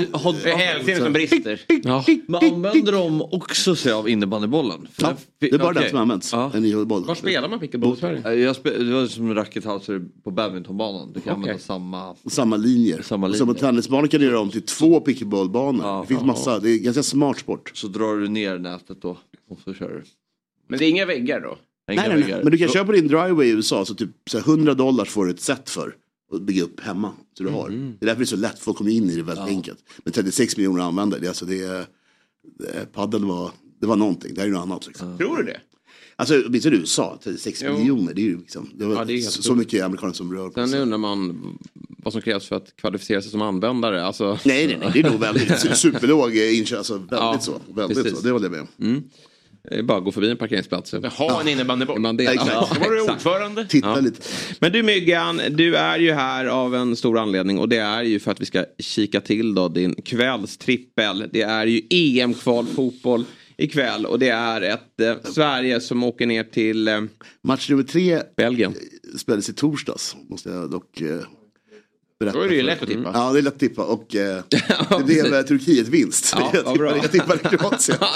Då vänder vi på och vi gör om och gör rätt Ja, istället. precis. Nej, men vi börjar till vänster istället så får vi se om vi ändrar den sista. Ja. Eh, Belgien och över 2,5 mål.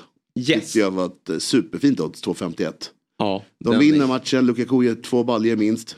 Vi Det är ett av dina bästa speltips jag tror du någonsin har levererat. Eller då har du levererat många bra. Men det här tycker jag känns eh, superklar. För det som är otäckt då med Belgien är ju, de är klara, Ja. absolut. Men de kommer ju lufta lite gubbar också som ju såklart ja, håller väldigt hög nivå. Och ett Sverige som måste gå framåt, alternativt redan är utslagna. Det kan Mm. Nej, men bli med, med vårt försvar, ska vi gå på kontring då finns det luckor att utnyttja. Det kommer bli fest. Tror jag. Ja, så är det verkligen.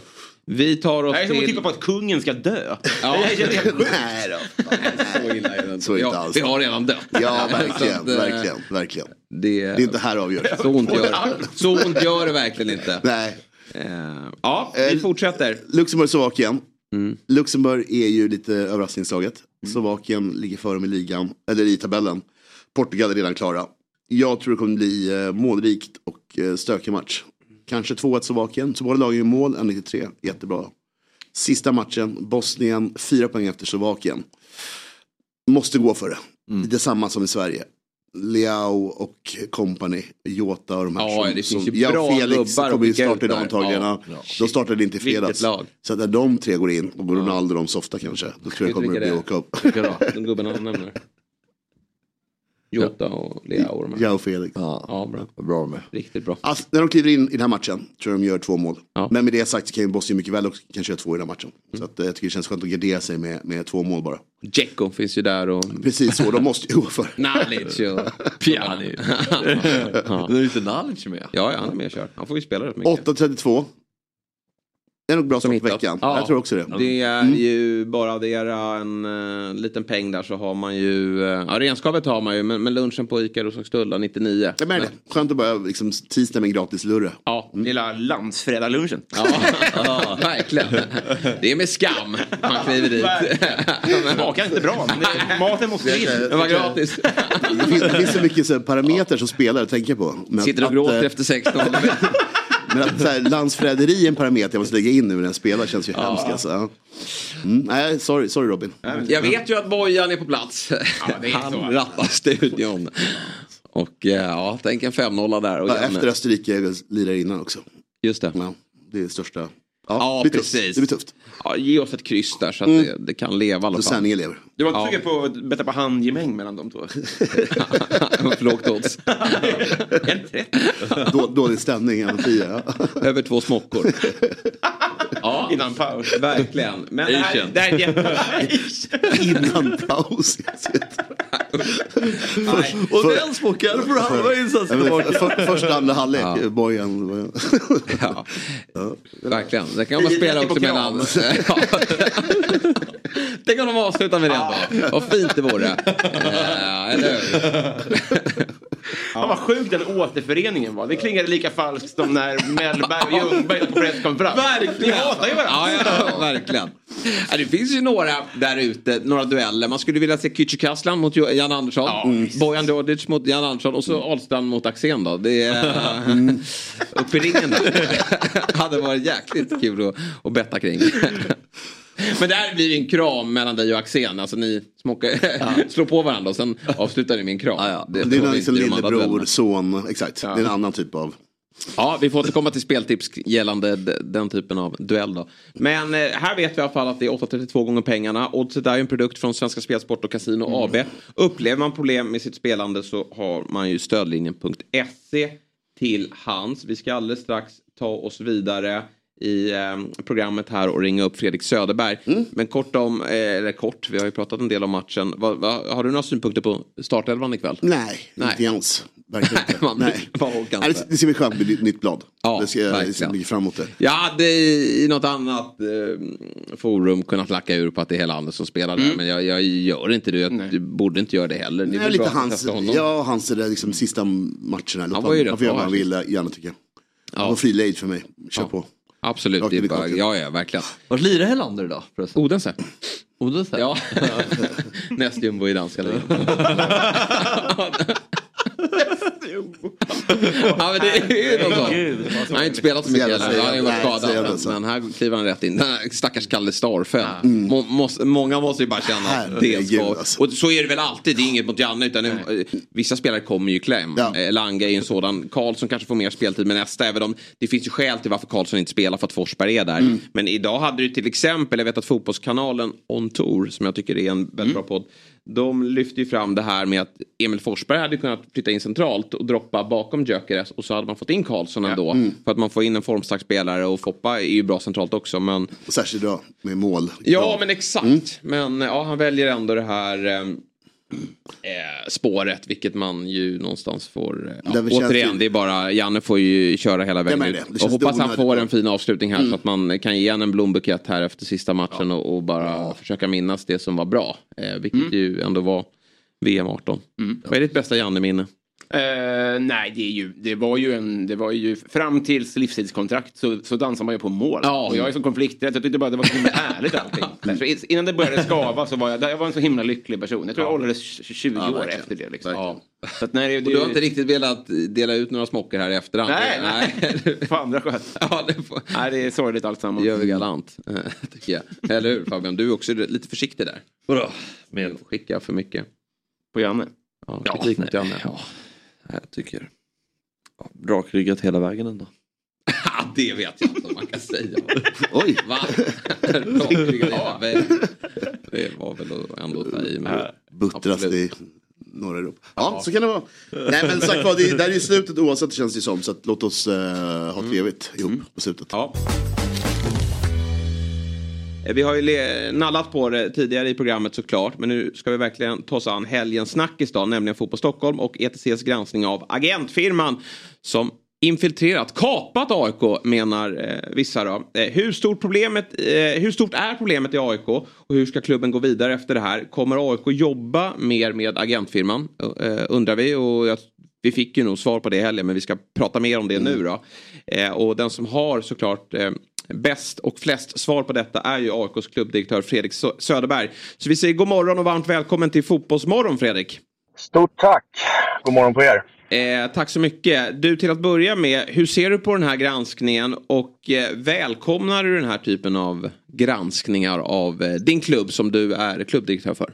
Ja, givetvis. Det är, eh, och det säger jag inte bara för att det är politiskt korrekt att säga så, utan eh, jag, vi kan komma in på det senare i samtalet, men det underlättar ju såklart för oss att eh, först, alltså, gå framåt med, med eh, beslut. Beslut är väldigt självklara för oss. Det är också eh, viktigt att Eh, på, ett, på ett sätt som eh, kan, vara, kan vara svårt annars att hitta, att hitta ett bra sätt att kunna kommunicera på. Att det, saker och ting kommer upp, eh, upp till ytan. Eh, så av, av, den, av, av, den, av det skälet så välkomnar jag definitivt eh, granskningen. Sen finns det alltid liksom delar och nyanser i den här granskningen som man kan grotta sig i och hur relevant det är. Etc. Sådär. Men det, det är egentligen ointressant. Jag tycker inte man vill, jag vill inte gå där liksom att detaljgranska utan konstatera mer så här. Eh, AIK behöver brösta att det är ett problem. Och mm. granskningen hjälper oss att brösta det. Så. Ja, hur, hur stort problem är det skulle du säga och hur bra koll har ni haft på de här problemen innan, innan granskningen från Fotboll Stockholm och ETC? Alltså, jag har fått till mig rätt mycket uppgifter. De uppgifter som lyfts fram i granskningen har jag, eh, har jag här, inte, inte, inte till 100 procent, men i stora delar har jag fått, fått till mig sen, sen tidigare. Eh, utmaningen tycker jag ligger i att vi har brustit i att ta kanske problemet på så stort allvar eller låtit det eskalera. Eh, vi har haft en avsaknad av tydliga riktlinjer och policies för hur man som medarbetare inom AIK exempelvis eh, ska förhålla sig till vissa saker. Eh, det, det är väldigt lätt att hamna i ett läge där det står pekar på att vi har människor, det, det, jag värmer lite mot det här ordet kapat, för att det liksom var människor som aktivt arbetar på insidan åt en annan part. Om man vänder på steken och säger, säger istället att en stor del av granskningen handlar om att det här är en rätt mörk eller i alla fall ljusskygg miljö eh, som, som den här firman uppenbarligen har kopplat till.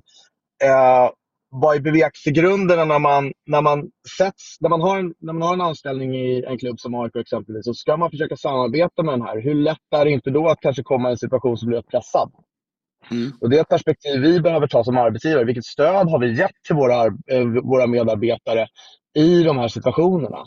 Har vi varit tillräckligt, äh, har, har, vi varit tillräckligt stöttande? Har det funnits tydliga riktlinjer med vad gör du om du blir approcherad på ett sätt som du känner, fan det här är det här är inte okej okay, eller det här, är, det, här, det här är obehagligt på något sätt. Så det är en viktig del i, i, i det hela också.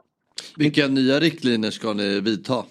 Vi, har, vi, vi kom fram med en, med en rätt tydlig handlingsplan i somras just på grund av det här. För att vi, vi upplevde att det var ett problem att, att, äh, att att medarbetare, kanske framförallt inom akademin, eh, hade, hade det svårt att, att eh, kanske... Alltså det, var, det, var en, det är ett obehaglig arbetsmiljö helt enkelt. Det är inte, det är inte mm. riktigt en, en, en, bra arbetsmiljö. Då gjorde vi en eh, rätt grundläggande internutredning och kom fram till ett antal slutsatser. Den stora slutsatsen i det var väl att många medarbetare uppfattade att man inte hade möjligheten att kunna lyfta om man kände att någonting var fel. Man visste inte var man skulle vända sig, man var orolig. Vem, vem kan jag prata med? Etc, etc.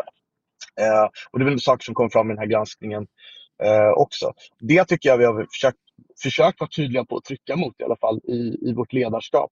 Eh, sen, tro, sen tror jag skälet till varför man har hamnat i den här situationen är för att man, det här behövs tas på allvar på absolut högsta nivå i AIK. Uh, eh, och det är klart, om inte larmen har kommit till högsta nivå, eller om man, för att vi, är, vi är en klubb, vi har ungefär 90 anställda totalt uh, sett över hela linjen. Det är omöjligt för en, exempelvis en styrelse eller en, en, en VD att ha koll på allting som händer varje dag i hela, i, i, i hela organisationen. Men om, felet inte, om problemet inte adresseras på absolut högsta nivå, då, då, då kommer det aldrig att bli så tydliga riktlinjer som det här problemet kanske behövs. Mm. Jag, för, förlåt. jag förstår att det blir lite spekulativt, men eh, hypotetiskt om den här granskningen inte hade kommit nu, eh, mm. sett till det ni visste innan, hur tror du att AIK hade hanterat det då?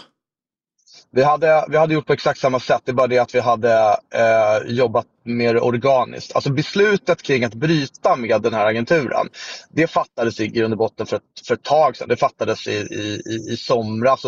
Det har inte märkt så mycket eftersom ett, eh, en agentur är ju framförallt verksam i olika transferfönster. Det är först då man ser kontraktskrivningar kommer till eller nya spelare eh, säljs etc. etc. Och det, Eh, Eh, det har liksom inte varit, eh, eh, varit sedan dess, men, men planen var ju liksom att det här ska vi jobba ut organiskt. Det vill säga, vi skriver inte nya kontrakt med spelare från den här agenturen.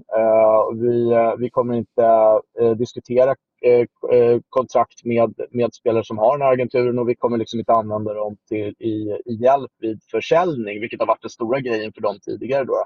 Och, och, då, och på så sätt så skulle man fasa ut det här samarbetet, eller vad jag kan kalla lite för lite för starka beroendet faktiskt av, eh, av den, eh, den agenturen på, eh, på sikt. Och skälet till varför man inte kanske slår på stora trummor, det, det, saknas inte drama om AIK.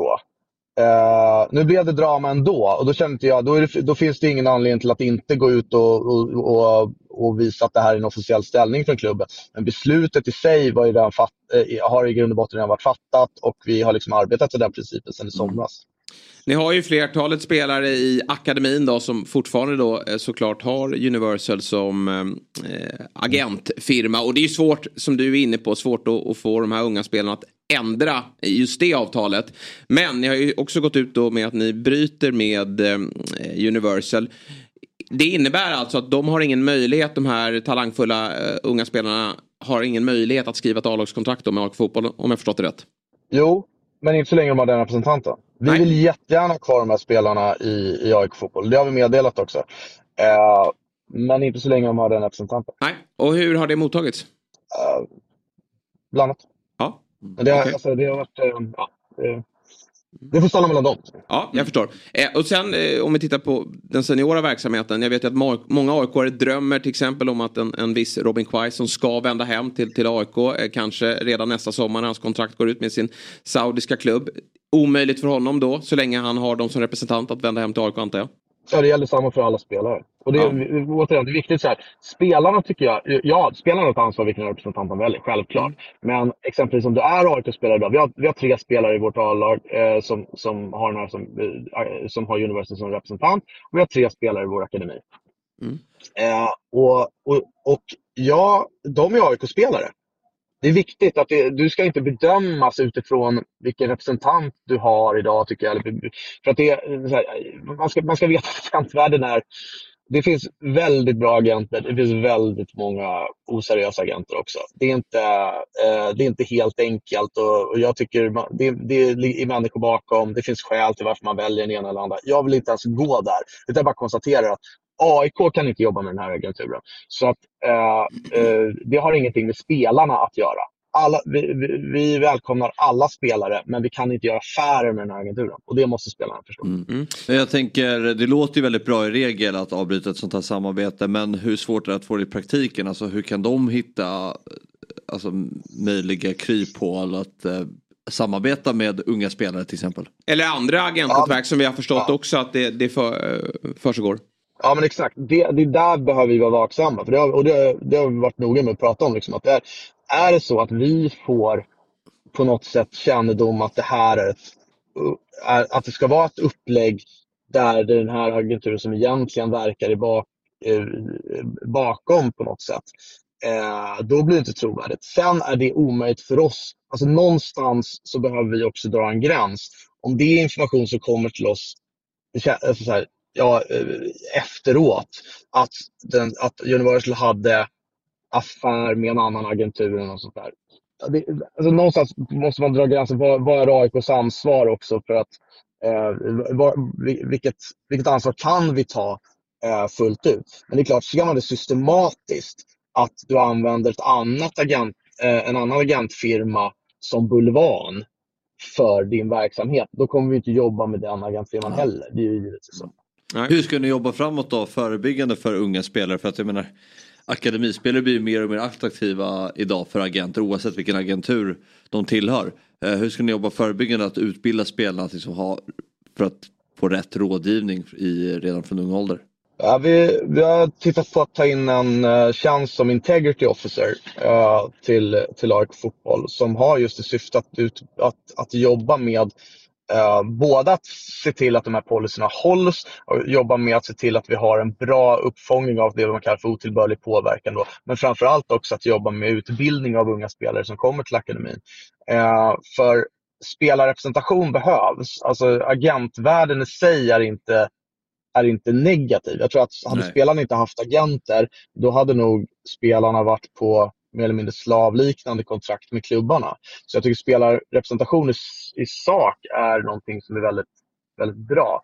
Problemet är att fotboll är en bransch med väldigt snabba pengar, vilket gör att du drar till dig rätt mycket oseriösa eh, oseriösa aktörer. Och det är de oseriösa aktörerna som vi vill få bort och det är det som vår integrity officer skulle kunna jobba med, att utbilda utbilda unga spelare. Mm. Sen är det klart att vi har också haft stor verksamhet i sociodemografiskt rätt utsatta områden. Till exempel svenska språket är inte alltid en självklarhet för familjer. Det tycker jag också liksom är en brist att vi inte kunnat nå ut med kommunikation. Det är jättesvårt för oss att nå ut med kommunikation fullt ut till äh, familjer i, i, i, många, i många lägen. Därför att vi du är, har, är inte heller fullt integrerat i, i svenska samhället där för oss föreningsvärlden är så naturlig.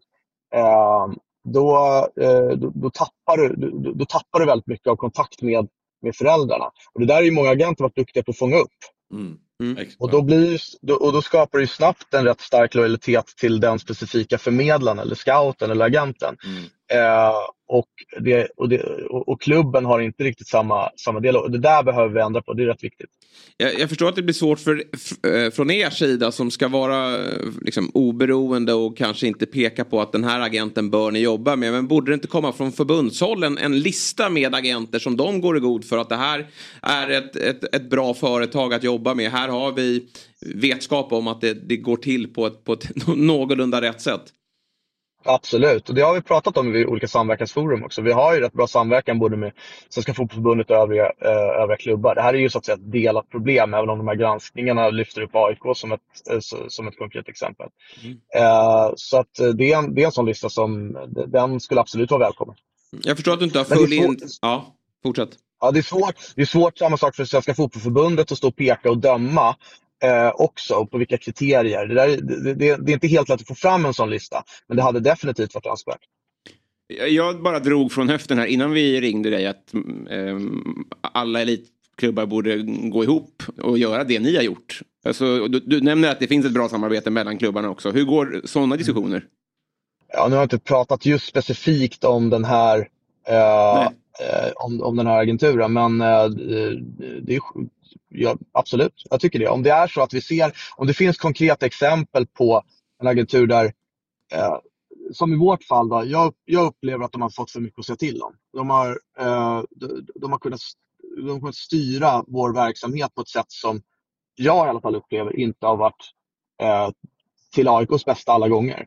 Och ser man sådana konkreta exempel då, och, och ser man så från andra agentfirmor, ja, då tycker jag att vi definitivt skulle kunna gå ihop och säga så här, men vet du vad, den här, ja, är bara att dra från hatten här. Så, ja, men den här agentfirman som Helsingborg hade problem med exempelvis. Mm. Ja, men ja, det här är inte bra. Liksom. Ja, men då, då gör vi så. Då, då samarbetar vi mm. Det gör absolut.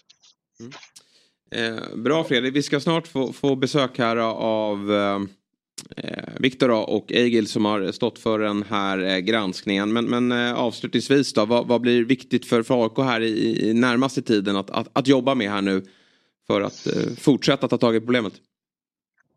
Två, två delar. För det första så behöver vi vara trovärdiga i eh, det vi har gått ut och kommunicerat. Då, liksom, så här. Och det är klart, jag är inte dum att fatta att det på kort sikt kan ju det innebära Eh, att, vi, att vissa transfers potentiellt skulle kunna utebli exempelvis. Så då gäller det att hålla den linjen och, och, och, och visa att man står för, eh, för det. Och det, det känner mig trygg i såklart. Men, men eh, det är ändå viktigt att signalera det.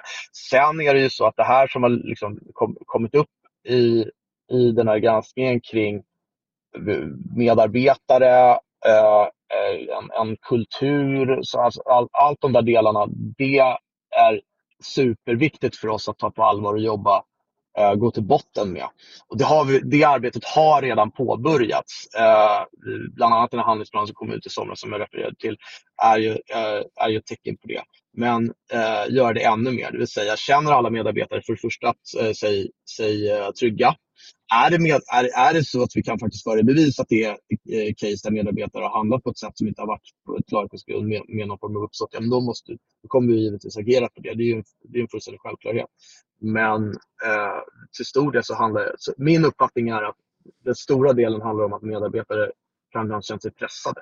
De här ledarna som pekas ut i den här granskningen eh, som, som då sägs ha nära band till Universal. Har ni i er interna granskning upplevt det också? Kommer ni ta till några konkreta åtgärder? Alltså det här är personalärenden och som jag säger att det stor, så att jag kan inte gå in och diskutera case by case. Men däremot den stora delen tycker jag är att eh, jag, jag, jag upplever att det, i ja, många fall handlar om att du som medarbetare har känt dig pressad att ta olika beslut. Och då tycker jag att det faller också tillbaka lite på oss som, med, som arbets, eh, arbetsgivare. Att ta det ansvaret, titta på, okej vilket stöd har vi fått för det här? Har det här? Är det här är verkligen någonting som den här medarbetaren har velat göra på eget bevåg? Eller är det så att du har känt dig tvungen att göra det av olika skäl? Mm. Så att det, ja, den- den är viktig. Ja, bra Fredrik. Stort tack för att du tog dig tid och lycka till nu med ditt viktiga arbete kring de här frågorna. Tack själva. Ha det bra. Kämpa på. Hej.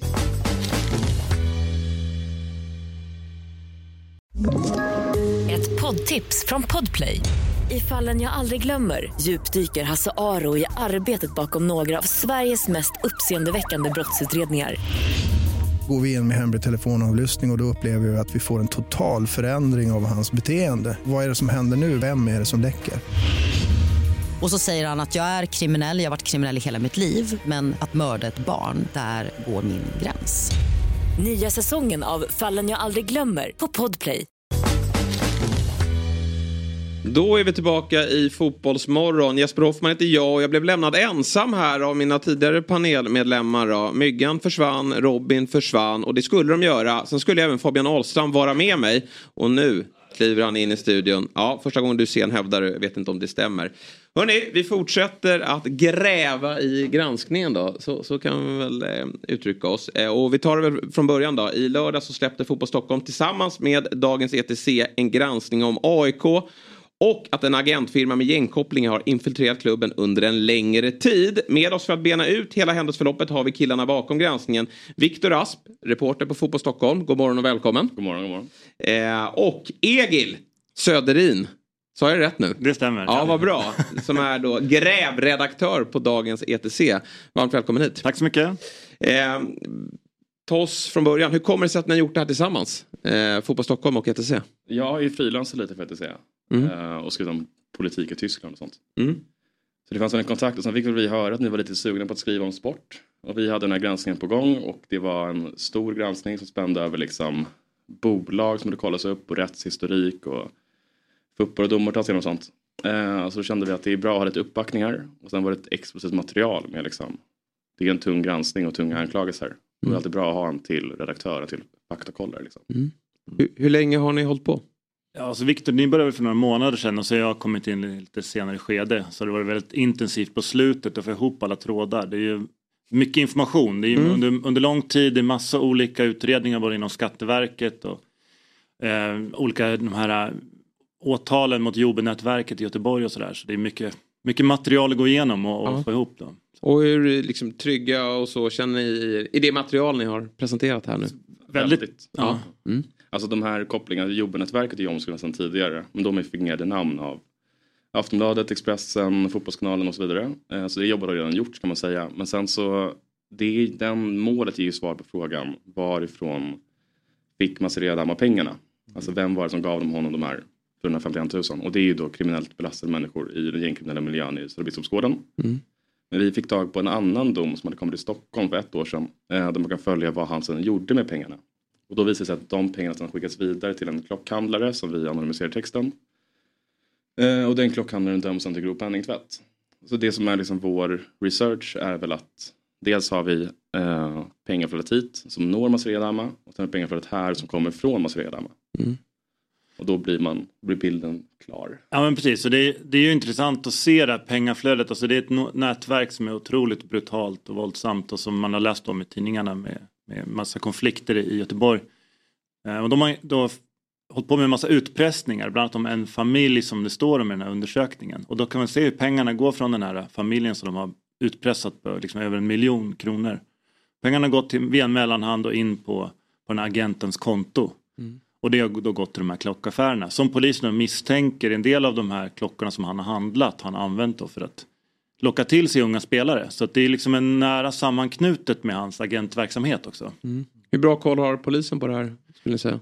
Alltså de har bra koll. Problemet som har varit i det här fallet när det gäller den här penningtvättshärvan som den här agenten var involverad i var ju att de kunde ju klarlägga. Vi har ju sett i förundersökning så står det i alla transaktionerna. Så det har ju kommit in på hans konto. Det är ingen tvekan om att var pengarna kommer ifrån och de kommer in på hans konto. Problemet är att han har inte blivit åtalad. De hade 15 personer i det här stora åtalet och då exkluderades han för han var inte då direkt kopplad till den våldsamma kriminaliteten tror jag. Och det mm. tror vi är därför. Okay. Sen finns det andra, finns det just liksom grund till att kritisera och ifrågasätta den där utredningen. Men det är inte, jag är inte jurist så jag ska inte gå in på det djupa vattnet. Men, men det är märkligt om man tar emot stora mängder pengar från tungt eh, kriminellt belastade personer. Ja. man vet det är svarta pengar och så ja. går man fri. Och så det är ju någonting som man önskar att polisen och åklagare kunde ha gjort bättre. Mm. Hur har granskningen landat här tycker ni då? Den är ju, ni släpper del tre idag va? Nej det blir ingen del tre. Det blir ingen del tre, det är två delar. Ja, vi får väl se kanske. Det kanske ja, kommer. Ja det kanske kommer en senare. Om, om några av era tittare har något tips så hör av er till ja, oss. Absolut. Eh, men, men två delar eh, hittills då. Hur, hur, tycker ni att det har tagits emot? Eh, bra från vår del. Vi har ju granskat Universal och deras affär med AIK under hela året. Mm. Mm. Började väl med den här 14-åringen från BP som hade kommit till AIK på ett eh, regelvidrigt sätt sett till hur Stockholmsklubbarna har spelat upp sin verksamhet gentemot varandra. Mm.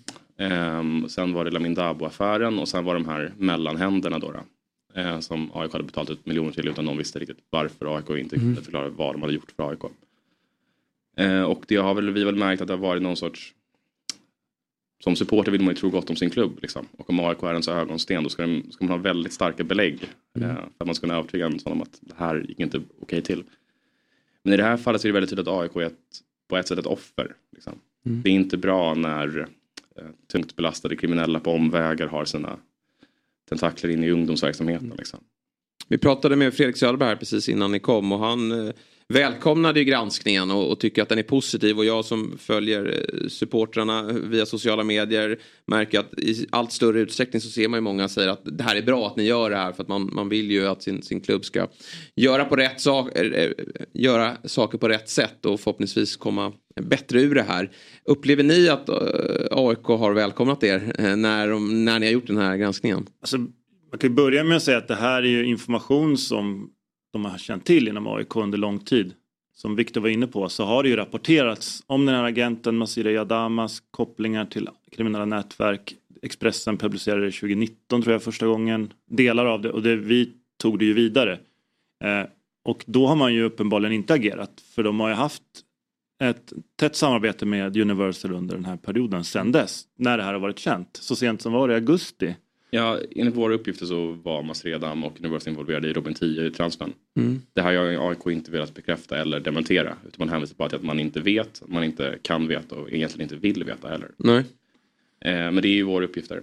Mm. Och som vi tror på för vi har publicerat dem. Mm. Eh, så ja, man har, ju känt till, man har ju känt till det här och så sent som i augusti har man ju faktiskt valt, eller ja, man har i alla fall inte undersökt om det här agentens verk varit involverad i en transfer i augusti. Så mm. kan man säga. Mm.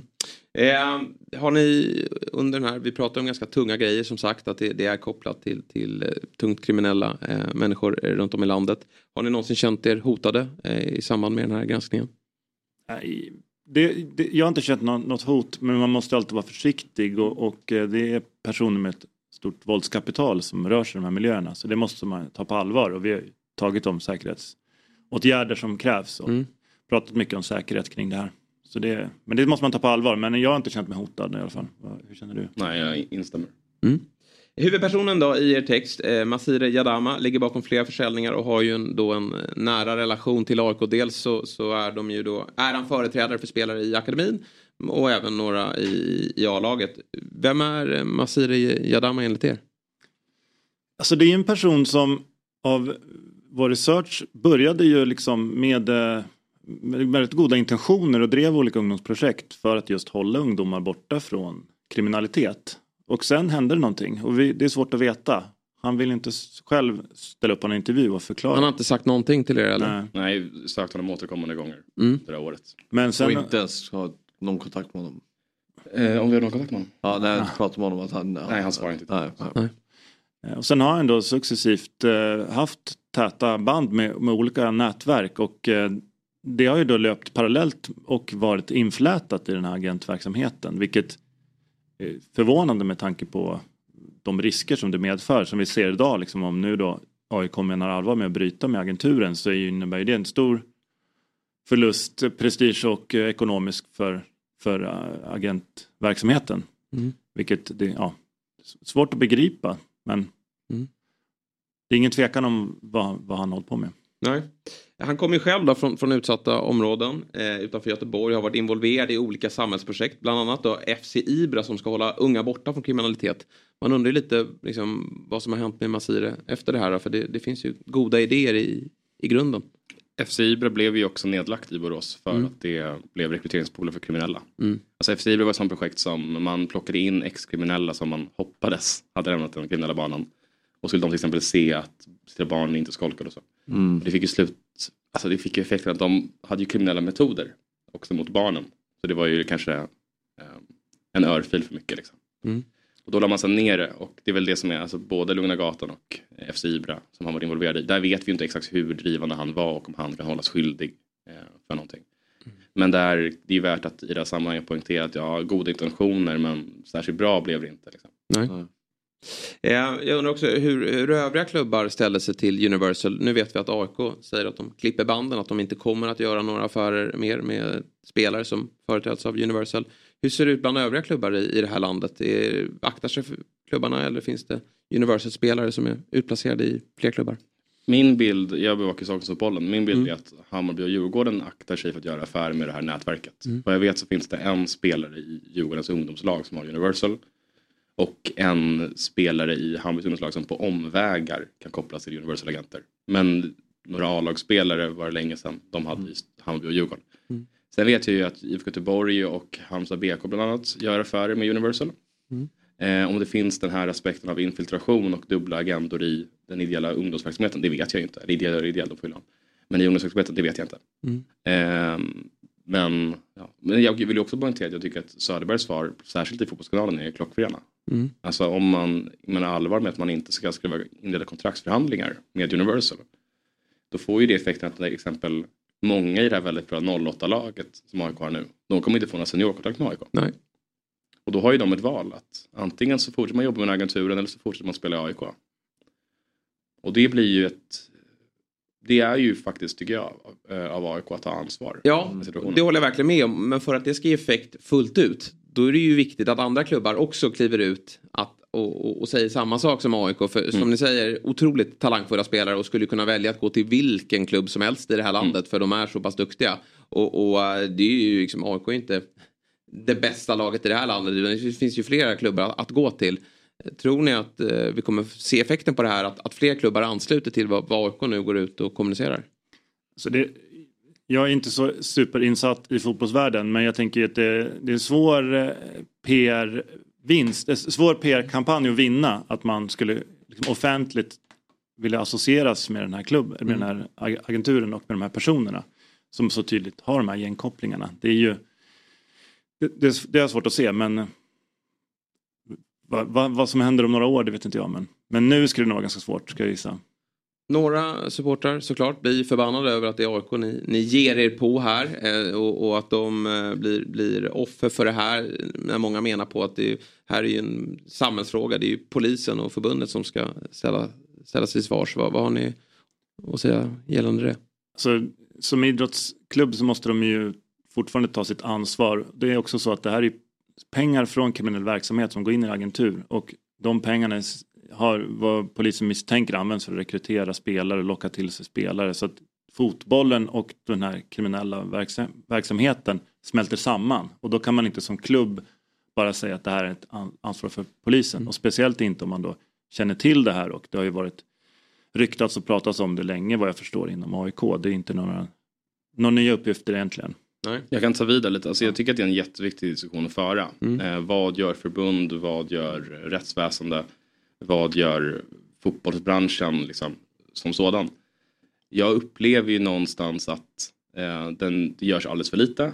Eh, SVF har förlitat sig på att det ska komma ett Fifa-regelverk som ska lösa allting. Eh, det var bland annat David Mikael som utbildar SF-klubbarna i det här om att det finns enorma hål i regelverket. Man kan inte bara eh, hoppas att det ska lösa saken. Sen eh, kan man ju, alltså jag vill föra in i diskussionen kring vems ansvar det här är. är ju någonstans att del två av granskningen handlar om hur den här agenturen har på sätt och vis infiltrerat AIK. Mm. Att vi har ju många källor som, och viss del liksom, bildmaterial som vittnar om det. Att det finns ett antal ungdomsledare i AIK som har en dubbelagenda. Som inte bara är inriktade på att AIK ska vinna matcher och utveckla fotbollsspelare utan också vill skapa ekonomisk avkastning för Universal. Mm. Vad som driver dem vet vi inte. Men att det är så är det väldigt många som vittnar om. Både från klubben och folk som var i klubben. Och det där, där blir det ett AIK-problem. Mm. Alltså AIK kan inte säga att ja, men, eh, Fifa har inte sagt att vi inte får ha anställda med dubbelagendor. Liksom. Nu säger inte jag att AIK skulle säga det, nu är jag lite raljant. Mm. Men ni förstår poängen. Att det där blir ju faktiskt ett AIK-problem som är svårt Mm. för SEF, SVFF eller polisen att gå in och lösa. Och hur blir de anlitade från början då? I vissa De har- fall, eh, det är ju svårt att svara på, det har väl varit en vanlig anställningsprocess. Men i vissa fall så är ju avsaknaden av jämförbar erfarenhet och tidigare meriter slående. Mm. Så, folk som har fått väldigt eftertraktade jobb i fotbollssvängen och som inte har mycket att visa i väg av meritförteckning. Så det är väl tydligt då att eh, AIK och eh, agenturen har tydliga kopplingar som gör att de hjälp, hjälps åt av Ja, men jag, kopplingar är väl kanske lite att dra det för långt men att Alltså jag skulle inte säga att hela AIK. Nej, nej det förstår jag, men eh, i vissa fall. Att, Ja, men i- i- i vissa fall- an, använder sig av den här agenturen. I vissa fall har ju folk resurser. Har ju folk enligt våra källor och Mm. ja, det, den sidan kan vi dra själv. Fått de här jobben för att de är lojala mot Universal. Och det för ju med sig fördelar för AIK i det korta loppet. Du kan helt plötsligt få in en massa bra spelare i ungdomsverksamheten. Mm. Som du kanske inte skulle få annars. Eh, å andra sidan är det här ju i det långa loppet extremt skadligt. Alltså det, det fattar ju vem som helst. Om du har anställda som vill prioritera en viss spelare för att han har rätt agentur eller vill övertala vissa ungdomar att byta agentur. Det skapar ett klimat i hela klubben där du blir beroende av en tredje part som är din motpart i spelarförsäljningar och kontraktsförlängningar och så vidare. Eh, så i det långa loppet är det ju extremt skadligt för AIK fotboll och det har ju folk förstått och larmat till oss om. Och där pekade ju Felix Sjöberg att det är dålig arbetsmiljö för Mm. de anställda. Att de Mm. tvingas stå inför ett vägval i, i många beslut. Mm. Ja, att de har känt sig pressade och att de inte har fått det stödet som, som man kanske ska få från en, en arbetsgivare. Eh, men händelseförloppet är ju tydligt här att de, de ger sig på unga spelare i väldigt tidig ålder eh, och i det här fallet utsatta områden lockar med, med klockor och, och pengar. Och då är det ju svårt tycker jag, för jag ville komma lite till spelarens ansvar i det här också eh, som, som någonstans blir jätteviktigt i synnerhet när du blir myndig och kommer upp på seniornivå. Alltså, vi har ju landslagsspelare som har nyttjat de här och, och, och det är ju inga roliga rubriker de hamnar i just nu. Men, men när vi pratar 13-14-åringar då, då är det ju ett föräldraransvar. Det är det verkligen. Eh, hur, eh, har ni varit i kontakt med föräldrar till de här spelarna som, som har eh, de här agentnätverken och hur uttalar sig de i sådana fall? I tidigare granskning har vi haft kontakt med en förälder. Mm. Ehm, skulle väl beskriva inställningen som frånslående och naiv. Ja. Men det där är jättebra det du säger om, om spelare på alltså, toppnivå har en, en, en agent. Det är klart att de blir som förebilder. Dels ska ju agenterna sälja in den de ska till nya spelare. Ja, vi har den här spelaren. Dels så kan ju familjer eller föräldrar och eh, olika ja, spelare kolla på vilka spelare den här agenturen har. Det så funkar överallt när man tittar på, när man söker upp en agentur. Då vill du se vilka spelare en agentur har.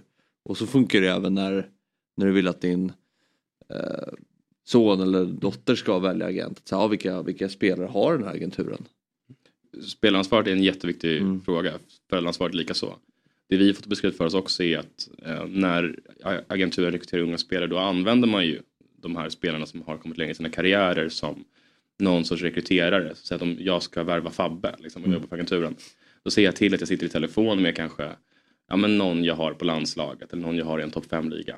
Som då oplanerat ringer upp och säger jaha, sitter du med Fabbe Ahlstrand? Fan, ge honom luren så jag snackar med honom. Mm. Det där är ju jävligt svårt för en 13-åring att stå emot. Exakt. Liksom. Eh, och för en förälder, det är utsatta områden, man kanske inte har jättestor erfarenhet av den professionella fotbollen. Eh, man kanske inte har satt sig in i all information.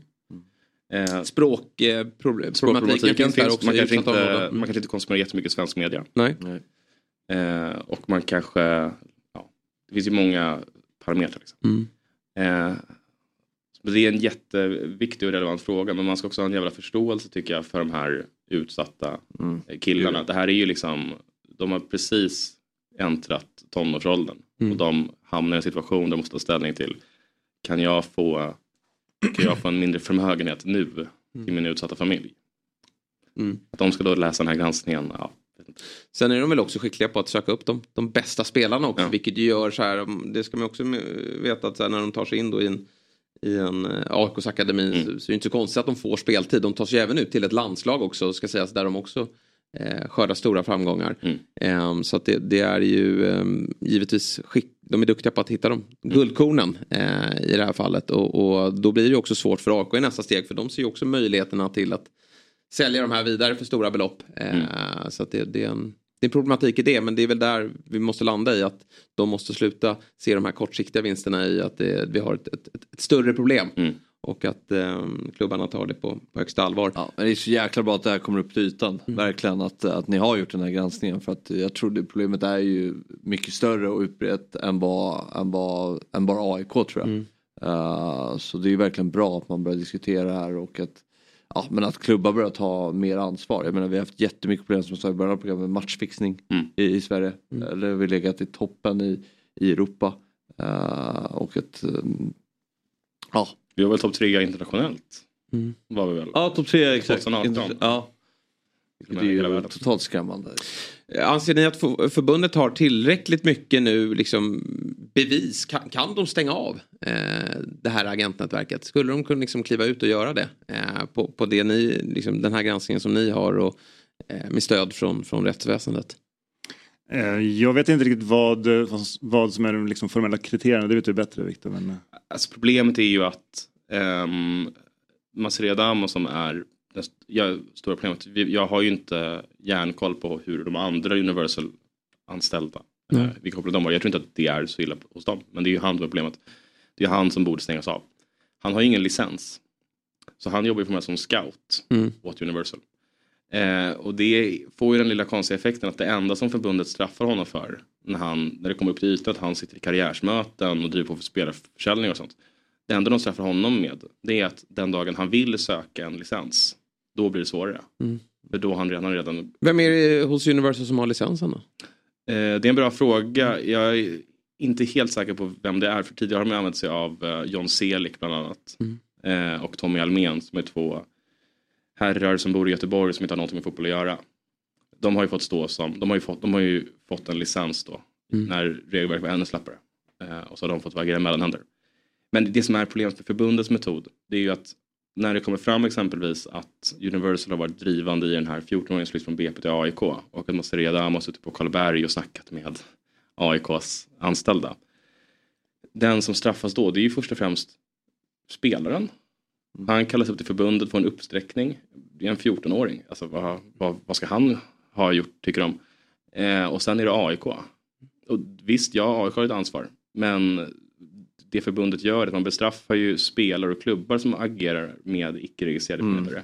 Men man bestraffar inte en agentur för att de har haft en icke-registrerad förmedlare som agerar som förmedlare. Det är det jag tycker är problemet med förbundets metod. Mm. Vad skulle du se, säga vore det perfekta framåt då? Vad, liksom, vad behöver förbundet göra? Vad behöver klubbarna göra? Och finns det några andra? Eller det, det är ju Söderberg inne på att det finns många bra agenter. Det finns många dåliga agenter. Hur, hur, hur många dåliga agenter finns det? Har ni koll på liksom hur, hur eh, det här problemet breder ut sig bland andra nätverk? Det finns väl misstankar eh, om några andra också men jag tror inte man ska jag vill inte spekulera på siffror. jag förstår. Eh, om man börjar med vad förbundet ska kunna göra annorlunda då tycker jag att det är det. Om en agentur har en anställd som inte har förmedlarlicens men agerar som en förmedlare bestraffa agenturen. Mm. Hur nu det ska gå till vet jag inte. Om det ska vara disciplinära åtgärder eller om det ska vara vite på något sätt. Men bestraffa agenturen också. Eh, det är Söderberg inne på, det som jag sa till Fotbollskanalen igår kväll, att man inte kommer inleda kontraktsförhandlingar med agenturen är ju jättebra. Då blir det ett, inte så attraktivt för de här personerna som har dubbelagendor i AIK att springa ärenden åt Universal. Nej. För då kommer, ja, ni kan dubbelagent hur mycket ni vill men spelaren kommer inte upp i A-laget. Så, ja, vad ska ni tjäna på det? Och det här att man inte längre kommer låta agenturer företräda AIK mot andra klubbar är också ett jättebra steg. Mm. För då kommer man inte kunna tjäna pengar på att Ja. Varför måste det vara så att eh, i liksom, samband med affärer, jag vet ju Isak-affären att det var en, och det är väl så väldigt ofta att en stor del av övergångssumman försvinner för att det kliver in en agent som är rådgivare mellan parterna. Varför måste det vara så? Varför klarar inte klubbarna själva av att sköta en försäljning? Vissa klubbar klarar väl det. Mm. Alltså, jag tror inte att, uh, Hugo La- att det här så mycket pengar försvann till Nej. HCM när Hugo Larsson gick till Anderlecht. Eh, kan man väl säga. Ja. Mm. Det är någonting för några klubbar att ta tag i då, med andra ord. Men, eh, men, men jag vill också trycka på det att det AIK gör nu är väldigt bra. Ja, ja men absolut. Och, och Fredrik Söderberg ger ett väldigt gott intryck och det känns som att de, de, de är på rätt väg. Sen, sen återigen då, som ni säger, det var ganska nyligen då som ni upplever att det har varit Universal som har varit inblandade. Så man, man vill ju se det först men jag tycker att det, lå, det låter bra från Söderbergs sida. Eh, vi måste väl avsluta, väldigt eh, tacksamma för att ni tog er hit och, och berättade mer om den och framförallt då för de som har missat den här granskningen. Vi har ju pratat väldigt mycket om den idag. Men det är ju eh, två långa texter som går att ta del av då på fotbollstockholm.se och etc.se. Så det är bara in där och, och lösa en prenumeration och, och ta del av viktig journalistik. Tack, tack. Tack så mycket. Ja. Bra, eh, två timmar är avklarade. Eh, spännande morgon, grävande morgon. Och eh, imorgon tar vi nya tag. Då ska vi prata ner Sverige-Belgien. Lova mig att kolla på den matchen. Jag sa att jag inte skulle göra det. Nej men du får göra det så vi kan prata om den. Ja, nej. Ja. Är ni taggade på Sverige-Belgien? Mycket. Mycket, mycket. ja. Tveksamt svar kommer ju inte slå Japan-Kanada om man säger så. Vad sa du? Kommer ju inte slå Japan-Kanada. Nej. Det var ju en härlig fotbollsupplevelse. Ja, så Men, det var det. Bra. Eh, tack för att ni tog er hit. Tack Fabbe och tack till alla er som har lyssnat och tittat. Vi är tillbaka imorgon igen 07.00. Fotbollsmorgon presenteras i samarbete med Oddset, betting online och i butik. EA Sports, FC 24.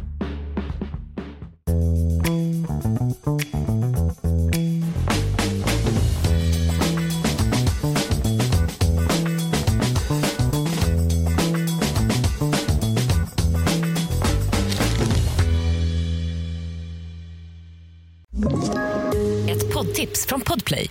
I podden Något Kaiko garanterar östgötarna Brutti och jag, Davva, dig en stor dos skratt. Där följer jag pladask för köttätandet igen. Man är lite som en jävla vampyr. Man har fått lite blodsmak och då måste man ha mer.